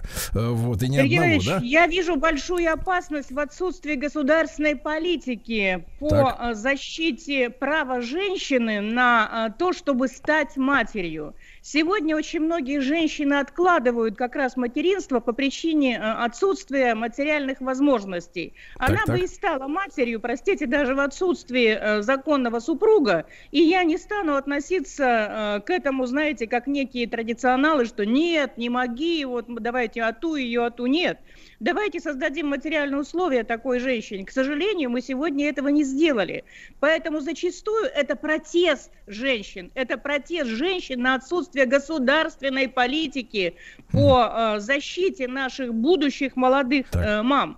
А как бы вы, Нина Александровна, а как бы вы видели в идеале вот эту картину помощи материнству со стороны государства? Да я ее видела 30 лет назад, эту картину. Судя по вашему голосу, Сергей Валерьевич, мне кажется, что и вы представитель примерно... Одним глазком успел взглянуть и тут Может, что-то и захватили, но мудрости-то у вас достаточно тоже. Поэтому могу я... Но тем не менее, давайте напомним молодежи, вот что это должно быть, какая-то... Но с другой стороны, смотрите, Нина Санна, сейчас я вам дам слово, естественно, что я интеллигентный человек, ленинградец. Вот, Нина Санна, но вопрос в том, что 30 лет назад, да, смотрите, какая интересная история. Помощь государства молодым мамам была, а слов child free и феминизм агрессивный не было в нашем словаре. Вот ведь чудо-то какое. Как уважительно я отношусь, если бы вы знали, к людям, которые несут в себе высокую культуру, вот эту ленинградскую. Можно я отступлю от нашего текста? В Третьей Государственной Думе, любопытно, ректор Ленинградского университета подарил, вы пришли в Госдуму, и нам положили каждому депутату на стол словарь. Орфографический словарь, где были расставлены ударения, настолько неловко чувствовали себя представители интеллигенции, когда слушали депутатов, что решили облагородить нас. Кто-то отнесся к этому раздраженно, а я отнеслась к этому уважительно и с пониманием, правильно сделали. Но теперь, по сути, понимаете, вот если сказать это одним словом, это уверенность в завтра, просто уверенность в завтра. То есть мать знала, что, молодая мать, получив диплом и, так сказать, распределение, она и ее молодой муж будут иметь рабочее место. Б. Они станут на очередь, получат квартиру. Больше ничего. Ребенок пойдет в детский сад, ребенок пойдет в школу. Да. А теперь, смотрите, Нина Санна, теперь получается, смотрите, государство, как бы предоставив нам возможность купаться в 100 сортах колбасы и десятков расцветок голубых джинсов, оттенков, да, оно сделало основным социальным ответчиком перед женщиной мужчину. Да, то есть, если раньше, значит, уверенность женщины в завтрашнем дне обеспечивали целые институты, созданные государством, верно. И бюджет, то теперь все свалилось на плечи мужика. Ты должен купить квартиру, ты должен обеспечить, пока я беременная, значит, и потом прихожу в себя, обеспечить ребенка и так далее, и так далее. И мы, когда сегодня воем, да, там и женщины, и мужчины воют, где он, этот настоящий мужчина? Почему он не берет на себя ответственность? Да как он может тягаться в своих возможностях, если он, конечно, не олигарх пархатый, например, да, вот, значит, как он может тянуть на себе один ту лямку, которую на себя брала целая огромная держава. Вот, понимаете, я в этом смысле говорю, а агрессивный феминизм, он говорит, мужик, он должен, понимаешь ли, вот он не выдерживает, не тянет теперь, понимаешь ли, да, мы сами все сделаем. Ну, естественно, если мужчина вынужден вот в такой ситуации быть ответчиком за все, это же тяжело очень сильно. Сергей Ильич, во-первых, не идеализируйте мужчин, не обижайте женщин. То, о чем вы говорите, такая идиллическая картинка, потому что в 90-е годы жизнь все расставила на свои, так сказать, искаженные места, деформировав как раз вот эти семейные ценности. Да. И когда мужчины остались без работы, вы знаете, я вот 4 созыва представляла Кемеровскую область, где регион с моноструктурой, где горняки, которые не имели другой специальности, оказались без работы. Депрессия такая, что 40-летние парни просто осознанно уходили из жизни, а женщины, взяв в руки сумки в большую клетку, стали летать в Турцию, учителя, врачи стали выходить там во дворцы спорта, челночничать, пряча глаза на рынке. И вот они стали такими кормилицами, понимаете? Опять-таки, причина не в мужчинах и в женщинах, причина в той системе, которую, с одной стороны, сломали, а новую создать не смогли. Сломали общество социальных гарантий, строй, который назывался социализмом. Вместо него пришел дикий феодализм или даже капитализм с его натуральным товарообменом, с одной стороны. А с другой стороны, государство постепенно, оставив только в Конституции статью 7 о том, что оно социальное, полностью ушло из... человеческой жизни. Понимаете, человек вне зоны вот этого внимания государства оказался. Вроде как и есть какая-то поддержка. Когда начинают выступать министры, детям от 0 до 1,5, детям от 3 до 7, от 7 там до... А почему? Ты сделай так, чтобы понятно было, иначе мать запутается во всех этих положенных микроскопических подачках или пособиях, плюнет на все, потому что оформлять надо массу документов. Россказни об одном окне так и остались иногда большими сказками только для больших городов. Понятно, что в маленькой деревне, где она там, на какой сайт госуслуги зайдет. Так что для меня чрезвычайно важно, конечно, сюда вернуть государство в социальную сферу. Я не говорю о вмешательстве в дела семьи, нет. Речь идет о гарантиях со стороны государства. И вообще семье подачки не нужны нашей молодежи. Ну дайте социальное жилье, потому что, ну нет, не могут они ипотеку взять даже под 0%. И дайте рабочее место. Все, да. Больше молодежи нашей ничего не нужно. Нина Александровна, так получается, что, смотрите, на людей навалилось отсутствие, так сказать, социальных гарантий, да, а плюс к этому вкупе еще тебе начинают в уши, начинают вливать вот эту историю. Живи без детей, живи для себя, ты еще не побывала еще на 35 курортах, ты молодая, Сергей, ты сладкая. А потом, когда она 40+, ей уже, а врачи ей говорят, а вам уже поздно рожать, милочка. Вы вот, понимаешь ли, работали, да, на курорты ездили на заработанные деньги. Вот ведь в чем гадость-то заключается, а? Сергей Ильич, я не думаю, что это движение носит столь распространенный характер, но у меня есть, конечно, очень плохо, и это есть, и такого рода, знаете, вот я тут сама обратилась в прокуратуру по поводу всех этих Елен Блиновских и прочих, марафонщиц, которые как раз радикальный феминизм пропагандируют. Я немного о другом, понимаете, у нас вот любая новелла, она не носит случайного характера. И у меня большая опасность, что сейчас вот то, что транслирует Маргарита Павлова, это не есть результат консолидированной, продуманной политики, которая идет вот сейчас из Совфеда в этой части. Потому что я знаю позицию Елены Борисовны Мизуриной, которая вообще другая крайность. Она считает, что если женщина даже на ранних сроках беременности делает операцию, то надо, чтобы женщина сама за нее платила, первое, запретить все это дело, но при этом ничего не предлагает. Но ты поддержи женщину вначале. То есть получается, что женщина осознанно обвиняет в детоубийстве уже. А она только потому делает этот аборт, что понимает, что работы нет, одна ребенка не вытянет, детский сад платный, школа платная, медицина платная, не тянет. Поэтому я вот чего боюсь, Сергей Ильич, давайте вначале мы защитим женщину, а потом бороться будем. Да. А я еще предлагаю, Нина Александровна, и защитить мужчин, правильно? Да, потому вот тут что я с вами совершенно соглашусь. У меня даже идея была такая, у нас комитет называется «Комитет по вопросам женщин, семьи и детей». А я бы назвала по защите женщин, муж, семьи, материнства, отцовства. Давайте, Нина Александровна, давайте сделаем комитет по защите людей. Вот, потому что у нас, как бы, получается, детей защищают, женщин защищают отдельно, при условии, так сказать, декларируемого равенства полов, да? А мужчин, они как бы вылетают из обоймы, и на них сыпятся вот эти все ответственности со всех сторон. Сергей Валерьевич, не плачьте за мужчин. У нас защищают собак в Думе больше, чем детей, женщин и мужчин. Мы все на равных после собак. Да-да-да, вот еще и собак, людей и собак, да. Нина Александровна, вот очень интересную вы тему затронули про марафоны желаний. И, кстати говоря, вот в следующей части нашей программы, я вас сейчас поблагодарю, а в следующей части нашей программы обещанное возвращение к истории заседания в Государственной Думе, ребята, мы которую взяли на карандаш и отслеживаем, посвященное борьбе вот со всеми этими, всякого рода шарлатанов, коучей, просветителей, и так далее, так далее. Сразу после новостей середины часа, Нину Александру Останину, председателя комитета Госдумы по вопросам семьи, женщин и детей, по-прежнему так называется этот комитет, да, я благодарю за очень такую горячую беседу. Нина Александровна, большое спасибо.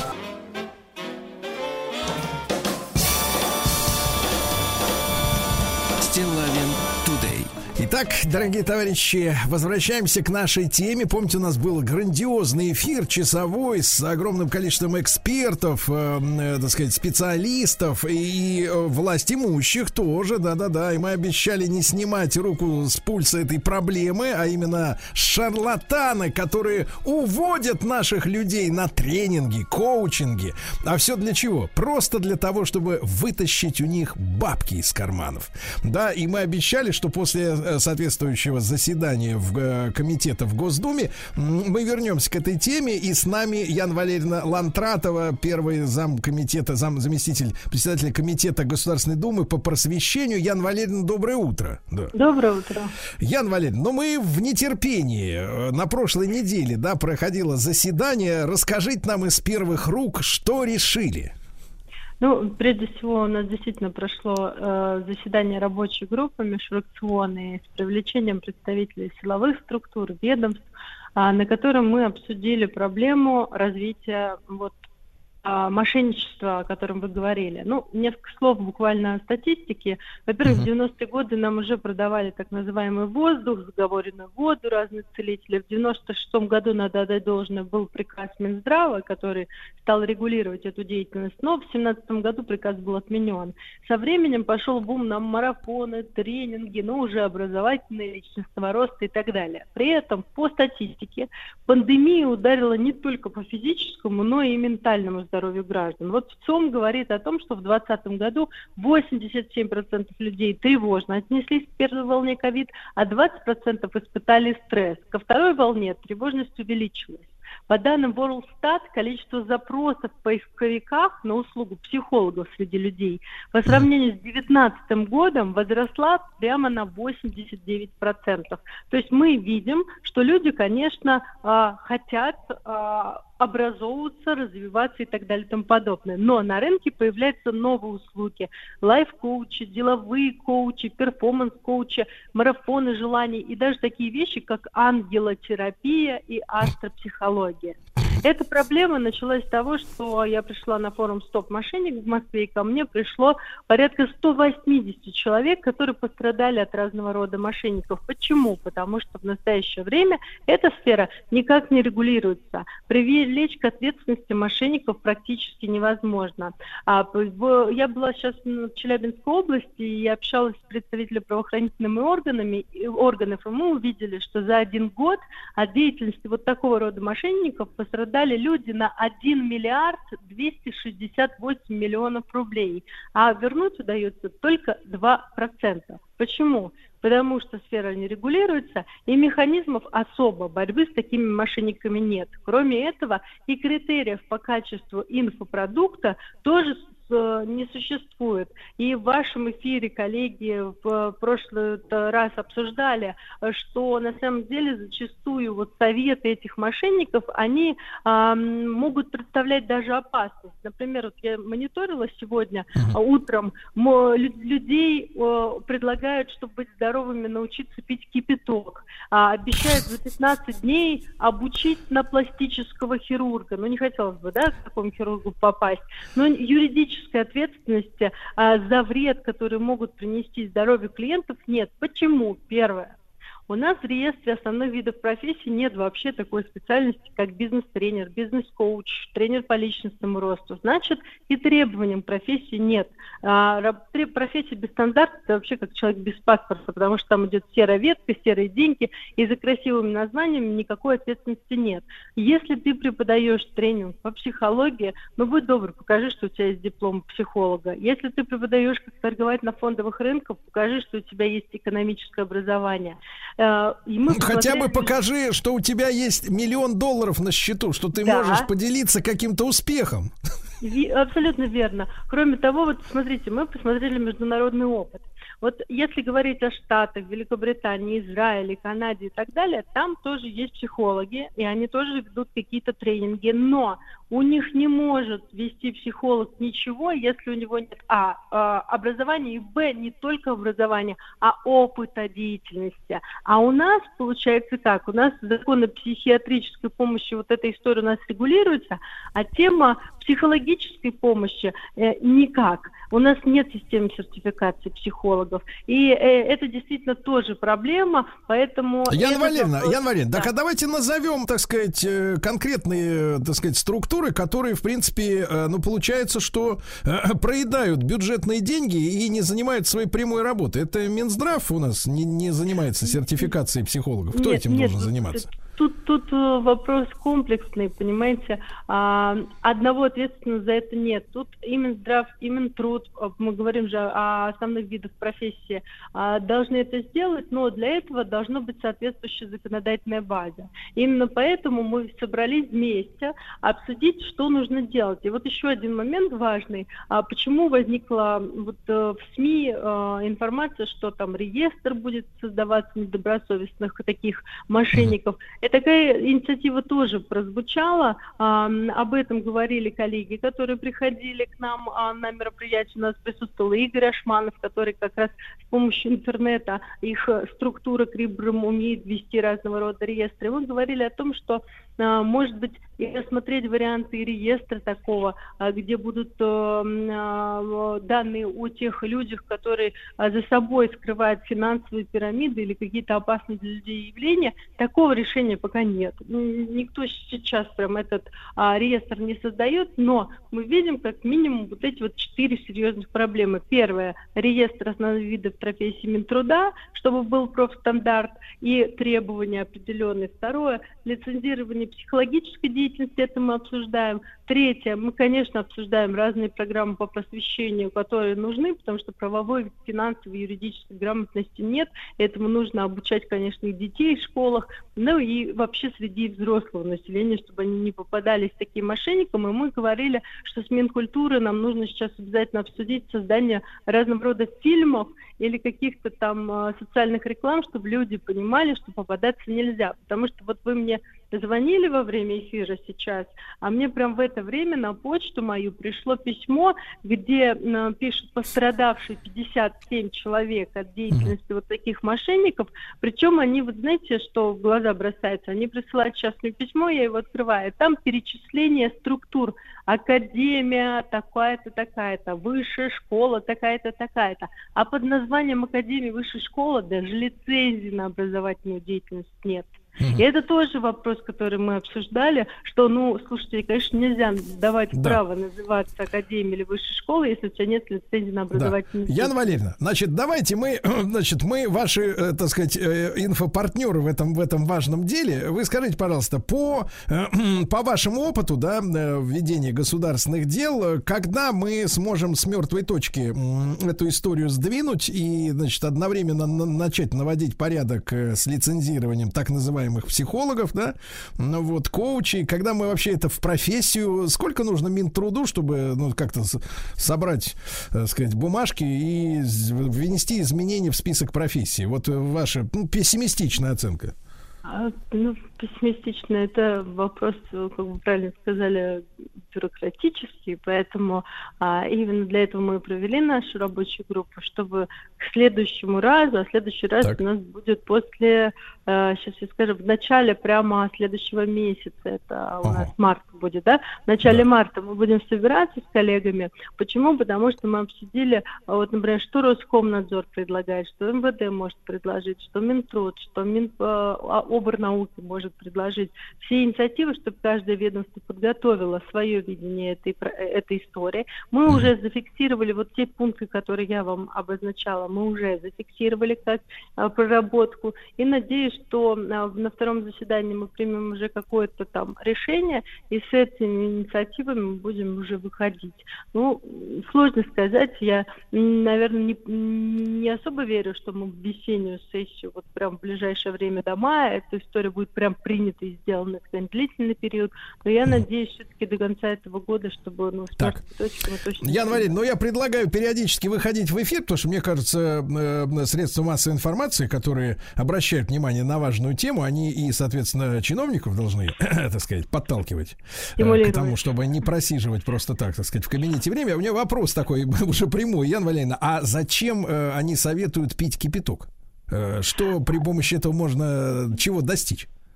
Вы же понимаете, недавно же, мы же с вами видели трагический достаточно случай одной из инфоблогеров, которая говорила, что у нее, насколько я понимаю, медицинское образование есть, и вроде оно даже где-то есть, но там ее муж погиб, когда сухой лед бросили в воду, и вот возникает вопрос, все-таки человек, который, она же, если у нее медицинское образование, она же должна тоже понимать, что выделяется в случае попадания сухого льда в воду, это тоже тоже опасно. Понимаете, вот опять-таки, другой человек учит пить кипяток.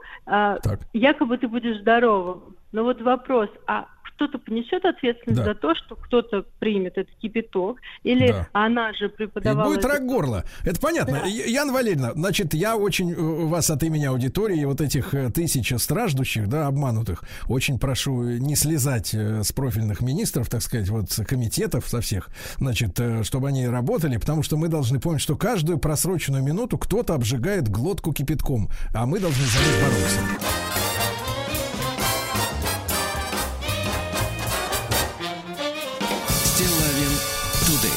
Друзья мои, Яна Лантратова, первый заместитель председателя Комитета Государственной Думы по просвещению, с нами в эфире. По-прежнему мы сражаемся с, значит, шарлатанами, которые, значит, но это не ветряные мельницы, это реальные, так сказать, бизнесмены, да, которые используют психологические программы, проблемы нашего населения, да, людей, народа, для того, чтобы обогащаться.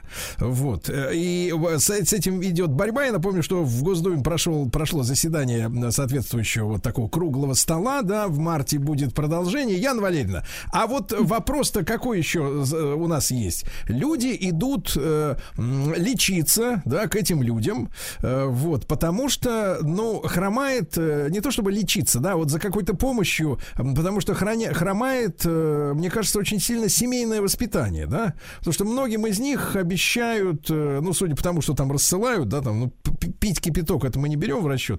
Но вот всякие истории о том, как вот они походят на какие-то курсы, и у них вдруг заведется муж-миллионер, или вообще в жизни попрет, и деньги откуда-то начнут появляться неожиданно, да, хотя ничто не предвещало такой удачи. Вот это вот наивность и желание отдать какую-то, ну, относительно небольшую копеечку для того, чтобы решили их огромные проблемы, да. Вот мы... Ну, даже не небольшую, понимаете, небольшую копеечку, а порой даже очень большую, но вы правильно подняли вопрос. Это проблема психологического здоровья и состояния граждан. Вот я занимаюсь темой защиты прав детей, в том числе, и вот борьбы с такими явлениями, как буллинг, травля в школах и тому подобное. И я регулярно провожу встречи с детьми, с подростками, которые учатся, и я вижу обращения, письма и переживания по поводу там низкой самооценки, переживаний, которые там существуют. Это же тоже некой такой психологической истории. Конечно, люди, я недаром со статистики начала, что на 89% по поисковикам по сравнению с 2019 годом возросла эта история необходимости вот таких людей. И, конечно, люди ищут вариант не только саморазвития, но и психологов, которые им обещают, что, как в сказке, немного усилий, у тебя все получится. Но, понимаете, может быть, кому-то это действительно нужно, но никто не понимает, что зачастую они-то начинают говорить о том, что приди, мы тебе поможем, но когда после этого приди, тебе начинают говорить, а приведи с собой еще кого-то, а продай квартиру или что-то еще, и вплоть до того доходит, что люди, которые ко мне пришли, они пришли, чтобы научиться зарабатывать деньги, потому что у них был онкобольной ребенок. И им сказали, у тебя получится, мы тебе поможем, вот только вот тут немножко вложить, во, у тебя получилось, заплати за сертификат, они стали это делать, в итоге они продали квартиру, чтобы заплатить за лечение, но ни денег не получили, ни квартиру потеряли, и, к сожалению, и ребенок не выжил. Вот и такое есть. И, понимаете, одно дело, ты поучаствовал в марафоне желания, отпустил шарики, не сбылось, ну, плохо шарики отпустил, наверное, ну, потратил на это. А, кстати говоря, стоимость марафонов, я вам хочу сказать, от 10 тысяч до 500 тысяч рублей бывает. И вот про марафон желаний, рынок продаж марафона желаний за год 2 миллиарда рублей. Нет, ну с марафоном желаний, Яна Валерьевна, тут два аспекта. Во-первых, люди таким образом объявляют цену своей глупости. Вот, да, кто-то стоит 10, а кто-то 500 тысяч. Ну, вот, после расследований про Блиновскую в интернете у нее аудитория-то увеличилась, понимаете, вот что интересно. То есть, вот, а второй момент, я вот, вы знаете, Яна Валерьевна, я же как бы ведущий широкой квалификации, я же не только занимаюсь там социальными вопросами, но и развлекательными, и психологическими, и наукой, и всеми делами, все, что можно, так сказать, все, что может в себя вобрать формат радиовещания, да, и вот вот из общения с психологами я понимаю, что те же марафоны желаний, да, это такая очень болезненная история. Опять же, если мы говорим не только о том, чтобы бороться с последствиями, да, то есть вот с этими шарлатанами, которые насели как мухи на эту плодородную унавоженную почву. А на что они насели? Они насели на то, что вот аудитория этих марафонов — это, как правило, женщины, и это гигантский пласт проблемы, когда матери запрещают девочкам чего-то желать. И поэтому вот эти шарлатанши, которые, соответственно, за эти конские суммы, их снимают с них вот этот вот запрет на желание, да, они как бы не на пустом месте. То есть люди туда идут с этими проблемами, там с тараканами в голове, да, а тараканы эти появляются от того, что вот в семьях такая атмосфера. И вот получается, что проблема не только в том, чтобы выкорчевать или каким-нибудь ядохимикатом полить всю эту заразу, да, которая паразитирует, но и чтобы навести порядок, в принципе, в семьях и вообще в обществе. Не в том смысле, что там мечом и железом там, и огнем, а в том смысле, что понять масштаб бедствия. Потому что вот эти толпы желающих заплатить, это же люди, которые действительно страдают от того, что они выросли в уродских семьях.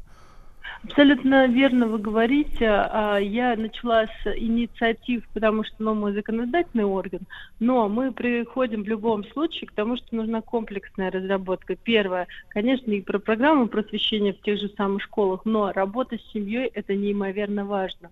У нас проходит, я запустила проект такой, называется «Дети не в интернете», когда мы проводим в регионах России бесплатно для родителей, для сотрудников системы образования, для сотрудников системы профилактики с привлечением федеральных психологов, психиатров, криминологов, суицидологов, специалистов по семейным взаимоотношениям внутри семьи, да, построению коллективных да. И хорошо бы, кстати, Яна Валерьевна, к этому делу привлечь наших кинематографистов, да, потому да. что одним из мощнейших, да. в принципе, пропагандистских инструментов все-таки является кино, где людям с экрана показывали бы не туфту какую-то фантастическую, да, а именно как должна быть устроена семья, посмотрев который, какая-нибудь мама, может быть, и пересмотрела бы свои взгляды о том, как надо общаться со своим мальчиком или с девочкой, если у нее. Да, Яна Лантратова с нами на связи. Мы не прощаемся, встретимся в марте.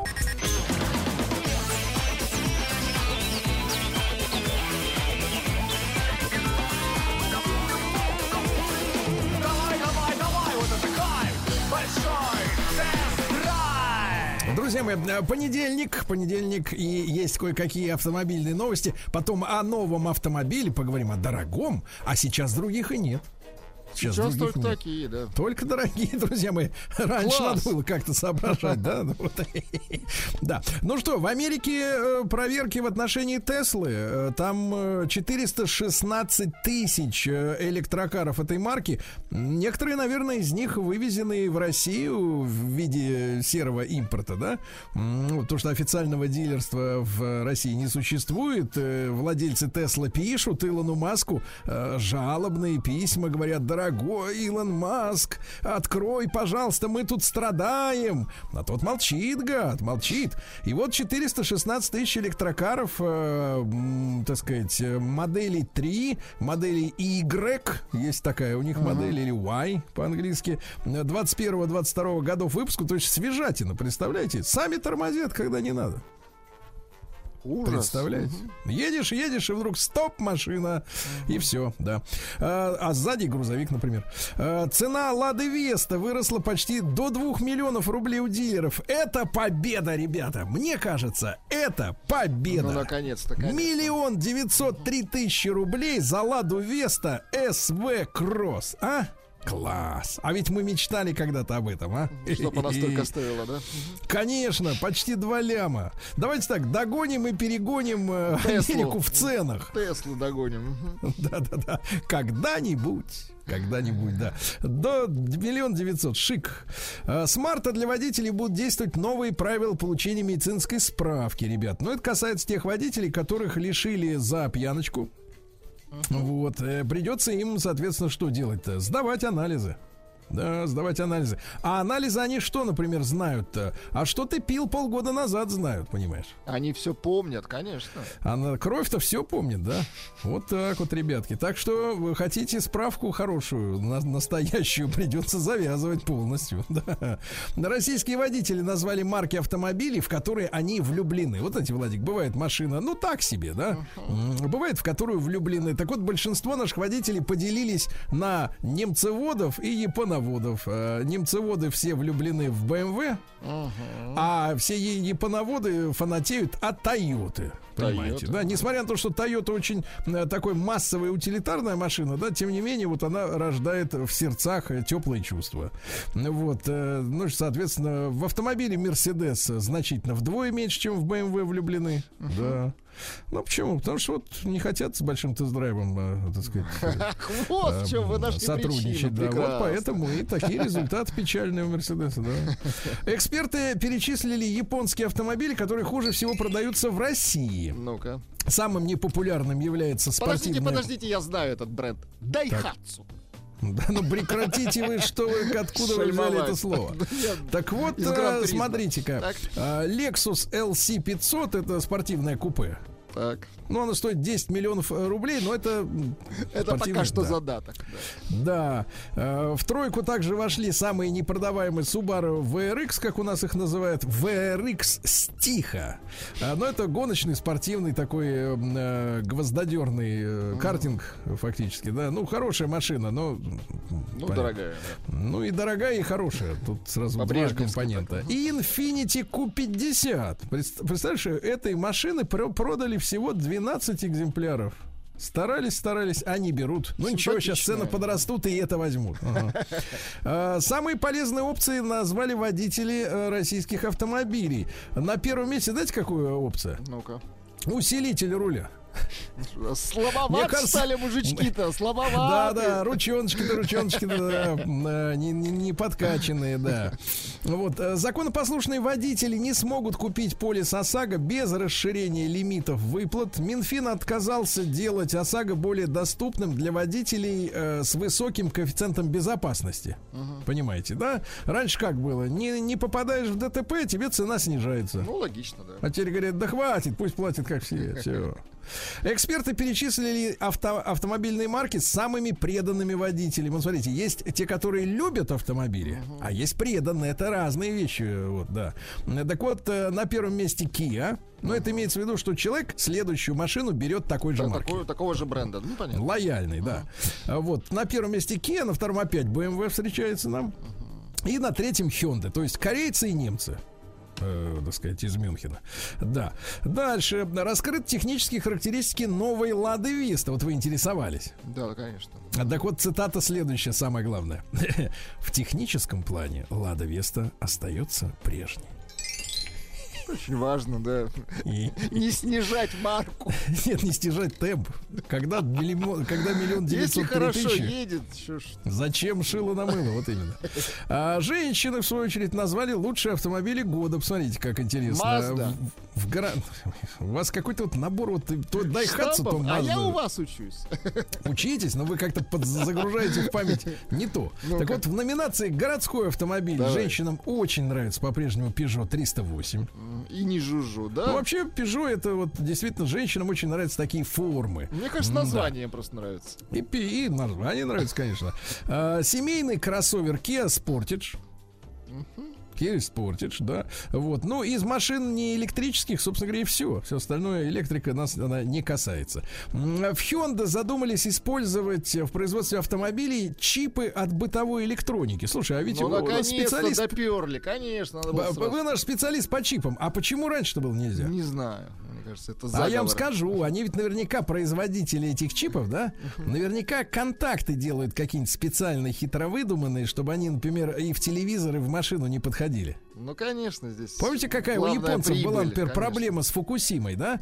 Mm-hmm. У них не было переходников для запуска тех самых, как их, переносных генераторов, ну, условно говоря, да, мобильных. А говорят, мы не можем включить, нам нужны переходники. Наши говорят, да вы бы обрезали провод, да воткнули бы напрямую на живца. Ну, это известная борьба, как и Windows и Apple. Ну, вот тоже все народ на месте, штекеры, понимаешь? Штекеры, каждый за себя топит. Да-да-да, это тупо.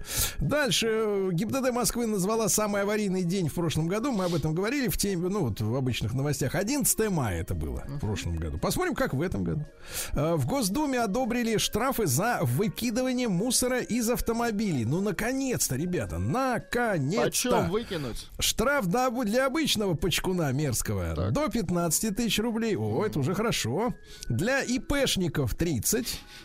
Вот. Юридические лица 50 тысяч рублей. Да, ну прекрасно. Теперь осталось только сертифицировать прием видеозаписей по факту, так сказать, выкидывания, да, и понеслась, ну, правильно? И сделаем двойной бюджет в стране, правильно, и чистоту наведем.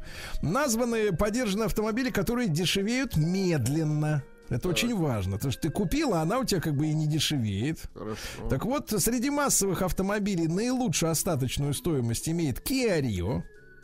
Так. Uh-huh. Также Renault Sandero, как говорят специалисты, и Citroën C3 Aircross.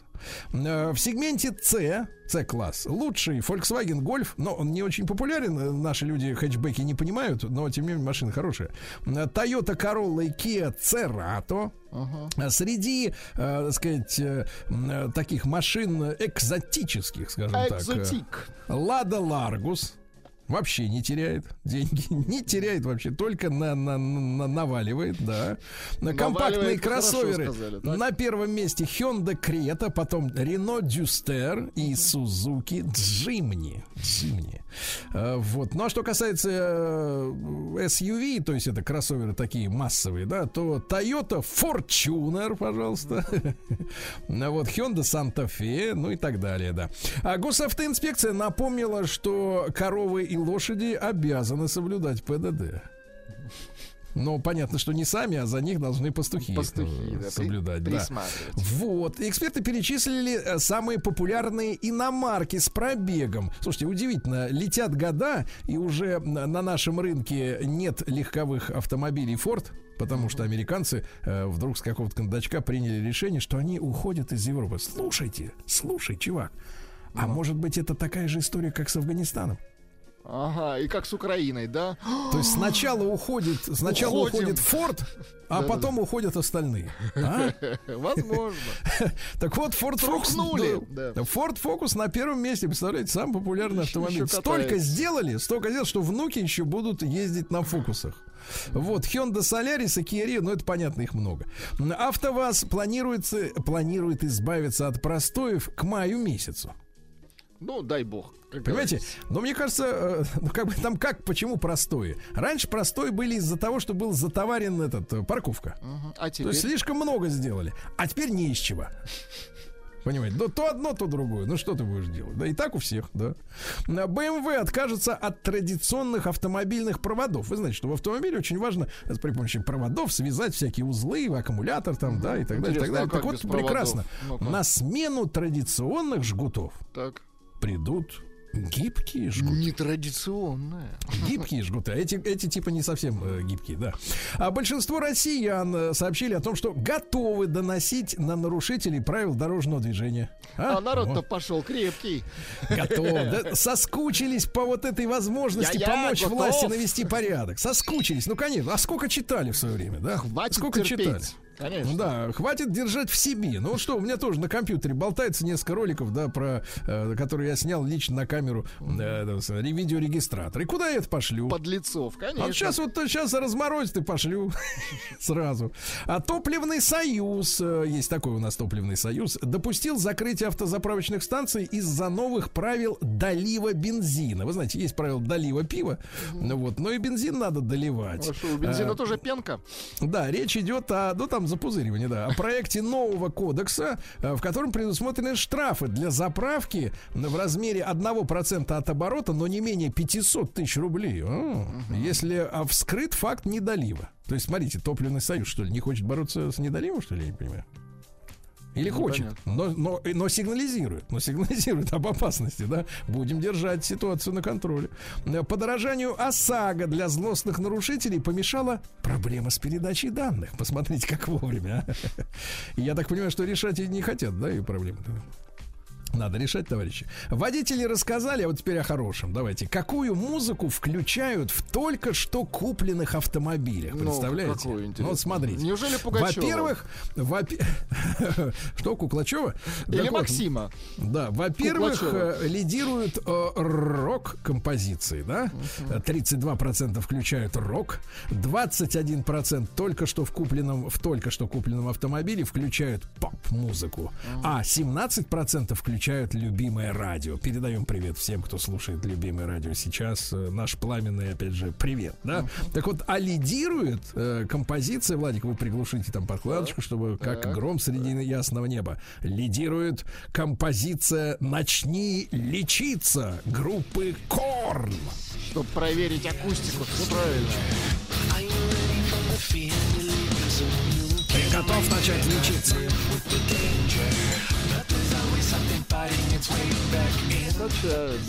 Очень хорошо, да. Вот такую музыку надо включать, чтобы проверить ваши колонки, да. Если они у вас, конечно, не порвутся. Есть. Да. АвтоВАЗ откажется от французских коленчатых валов в пользу российских. Хорошо. Вот видите, как замечательно, да. В России розничная продажа бензина за год стала намного прибыльней. Ну, конечно. Да. Ну, надеюсь, не за счет недолива-то. Да, счетная палата выявила недостаток платных дорог. То есть ты платишь, а тебе еще и за это, например, недостаток освещения, нехватка заправок и подзарядок для электрокаров. Их очень мало. Не додают. Интересно. Да. Деньги берут, а света нет. Класс. Toyota запустила эксперимент, вот это гениальная история, по доставке посылок в автомобили японцев. То есть ты, например, стоишь в пробке. Так. Или едешь, а тебе сверху в люк шмяк тебе на голову, и коробка пришла, представляете? Удобно. Значит, в эксперименте, помимо Toyota, принимают участие службы доставки Ямато и телекоммуникационный гигант KDDI. В компании заявили, что эксплуатацию системы в повседневном режиме запустят после того, как убедятся в безопасности. Значит, история такая, что автомобили оснащены специальным устройством, умный ключ, который позволяет работнику службы доставки вот в чем дело, смотрите, не на ходу. Открыть машину клиента, когда она стоит на парковке. Вложить туда посылку. Вот, да. Причем машина остается открытой максимум на 10 минут. И при этом автомобиль завести невозможно. Только можно, например, открыть дверь, вытащить коврики, украсть. Ну, по мелочи там, то, что будет. Да, навигатор. Ну, вот, шутка. Вот, если сотрудник забудет машину запереть, ему поступит напоминание. Ну, короче говоря, у тебя стоит машина, например, во дворе, а тебе тащат туда посылки. Нам такое пока рано, не подойдет. Такое будут чистить по мелочи, да. Нам такое нельзя, да. Власти, смотрите, могут позволить ГИБДД запретить эксплуатацию неисправных автомобилей. То есть подходит инспектор и жезлом так тыкает, говорит: запрещаю вам. И ты такой, и все. Запрети, идешь пешком. В ГИБДД рассказали о штрафах с камер за отсутствие ОСАГО. Господи, опять это все ОСАГО. В ближайшее время ГИБДД не планирует штрафовать автомобилистов за езду без ОСАГО с помощью автоматических камер фото-видеофиксации. Понимаете, да? Вообще сейчас за езду на автомобиле без полиса ОСАГО грозит 800 рублей. Недорого. Вот. А ОСАГО отвязали ведь сейчас, наконец-то, как мы выяснили в прошлый раз, от техосмотра. Понимаете, да? Но ОСАГО-то должно быть. А представляешь, если ты едешь, например, у тебя первая камера 800, вторая 800, и так... то есть можно наездить, в принципе. Да? Хорошо, можно наездить, да. Volkswagen приходит в Формулу-1 при помощи Red Bull. Это вот эти вот напиточки, понимаете, да. Говорят, что хотят к сезону 26-го года уже начать ездить. Понимаете, да? Вот. А спрос на автомобили «Лада» в Европе вырос в 1,5 раза, друзья мои. Вот вы все к доступным автомобилям потянулись. Да не, ну дай бог. Нет, хорошо. Не к доступным, а хорошим, наконец. Что они там? Мол, что они там видят в своей Европе? Да ничего правильно? Они там не видят, господи. А теперь результат. Еще раз, значит, продажи выросли в 1,5 раза. Ваша ставка сколько в абсолютных цифрах? Было 100, стало 150. Слушайте, а вы что, новости читаете тоже? Нет. Так и я есть. Вообще это шутка. Да ладно. Да, вплоть до 154 машины. Кошмар. Что кошмар-то, хорошо. Ну, что это за цифры? 1,5 раза. Давайте в разах мерить, а не в этих, в цифрах ваших. Да. Вот, ну и еще пару сообщений давайте. Во-первых, американцы-бедолаги легализовали адаптивные фары, потому что они ездили с оптикой 60-летней давности. Они установили стандарты на фары автомобильные еще в 60-х годах и игнорировали вот все технические достижения последних лет. И вы знаете, да, там уже лет, наверное, ну, как 15, наверное, уже начали появляться на европейских машинах адаптивные фары, ну, это не только которые переключаются с дальнего на ближний, но и подруливают, то есть в поворот идешь, а он туда за угол светит, понимаешь, да? Удобно, хорошо, а в Америке не такого, это было запрещено. Но автокомпании оказались не готовы.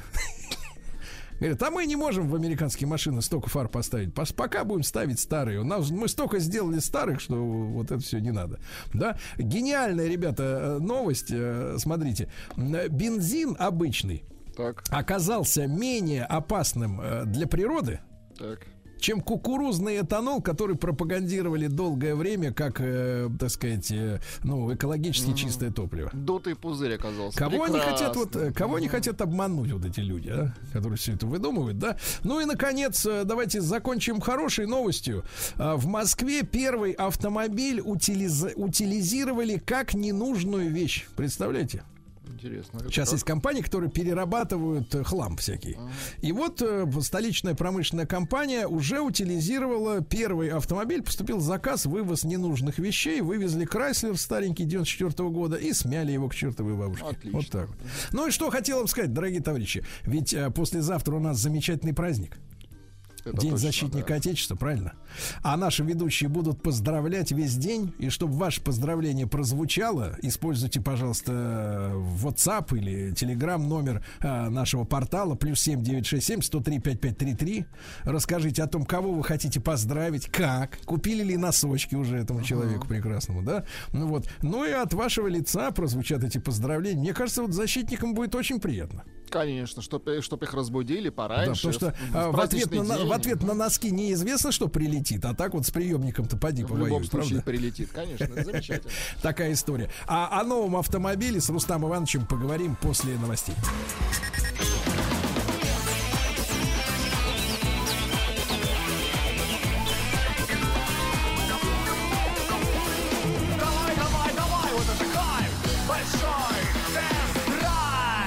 Друзья мои, ну что же, к нам прибыл ревизор Рустам Иванович. Доброе утро, дорогой человек наш. Доброе утро, Сергей Валерьевич. Доброе утро, Влад. Доброе утро, уважаемые радиослушатели.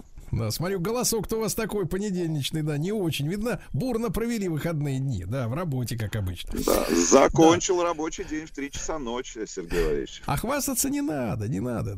Солдат спит, служба идет. Рустам Иванович, тут такая история. Мы сегодня будем говорить на пожалуй.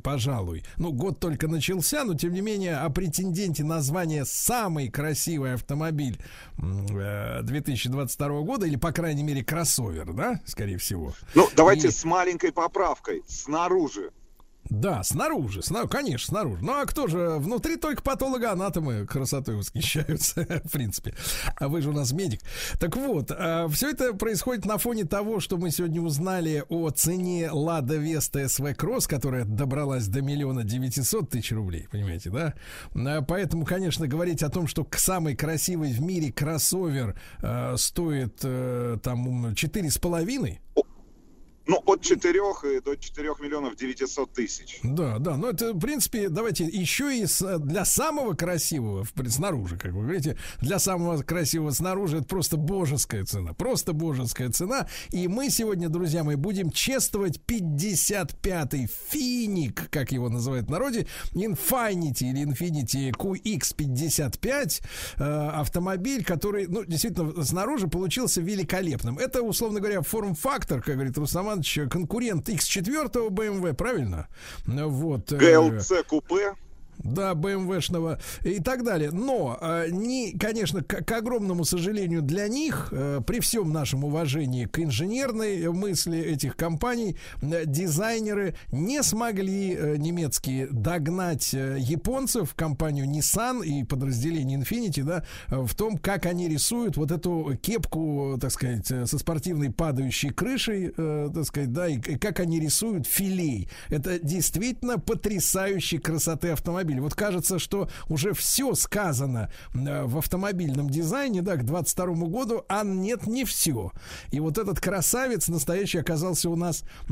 на тесте. Но, Рустам Иванович, самое-то главное заключается, правда, в том, что мы же уже достаточно привыкли к 50-му QX, да, то есть, ну, к обычному, да, компактному кроссоверу. Да, да?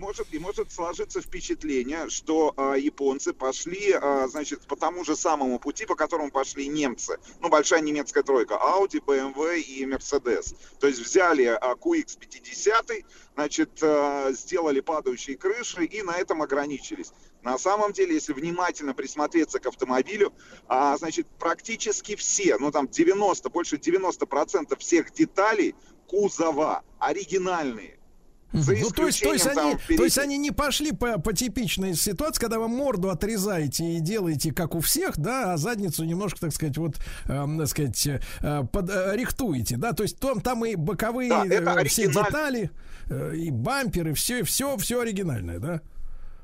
Да, оригинальные автомобили связано это в первую очередь с тем, что в отличие от немцев и от большой немецкой тройки, немцы не так часто, японцы не так часто обновляют свой модельный ряд. То есть в модельном ряду кроссоверов от компании Infiniti не так много моделей. Соответственно, появился 50-й, они немножко подождали, появился там в 18-м 50-й, в 21-м появился 55-й. И вот мы ждем, буквально, я так понимаю, в этом, в следующем году уже 60-й QX обновленный полностью. Да.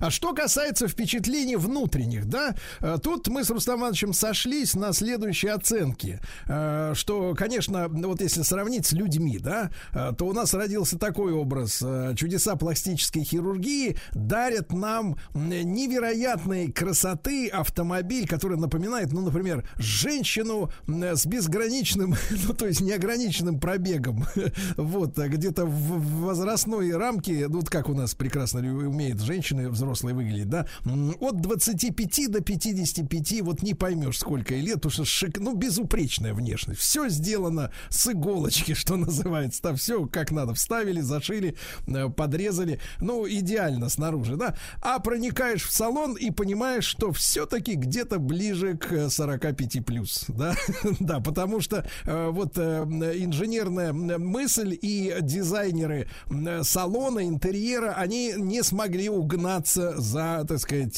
теми, кто рисовал машину снаружи, да, к сожалению, Рустам Иванович.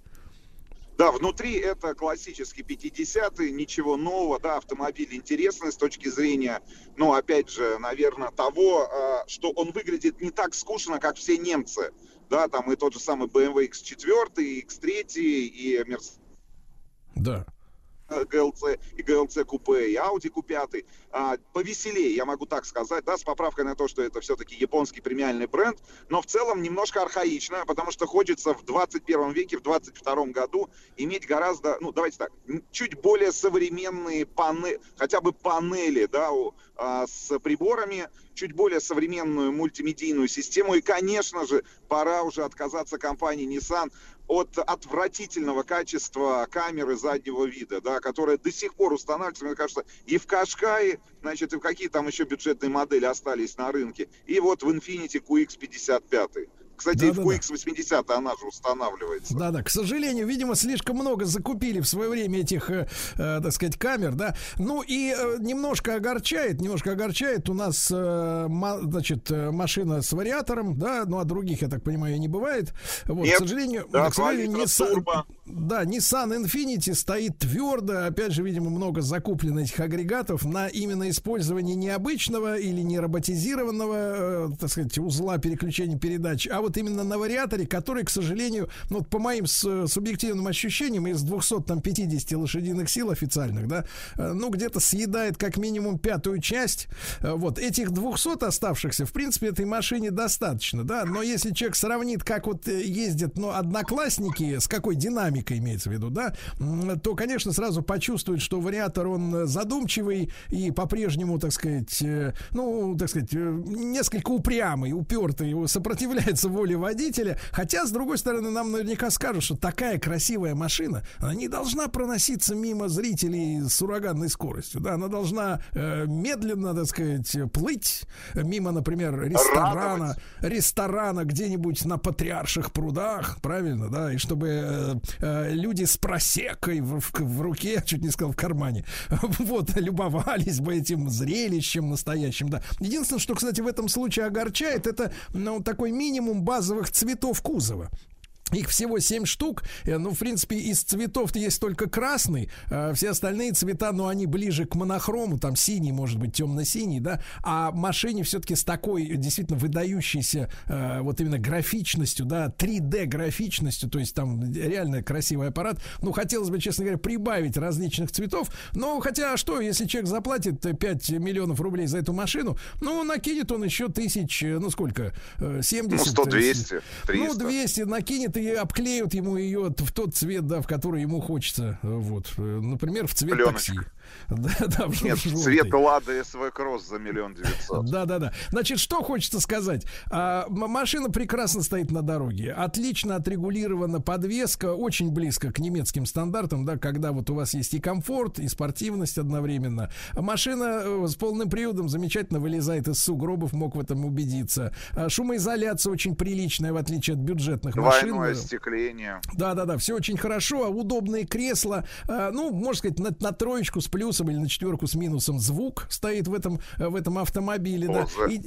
Да. И достаточно просторный, кстати, задний диван, несмотря на падающую крышу, да, в принципе, вы там чувствуете себя...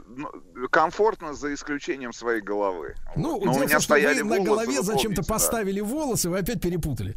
Вот, и, соответственно, они у вас немножко примялись, но это не беда. Расход у этого автомобиля, ну, где-то в районе десятки, да, ничего выдающегося нет, да и не может быть, когда у вас там достаточно бодрый турбированный мотор, и при этом вариатор, который его пытается еще и загасить, то есть тут двойная наценка происходит. Но с точки зрения, опять же, дизайна, давайте скажем честно, но это лучшая...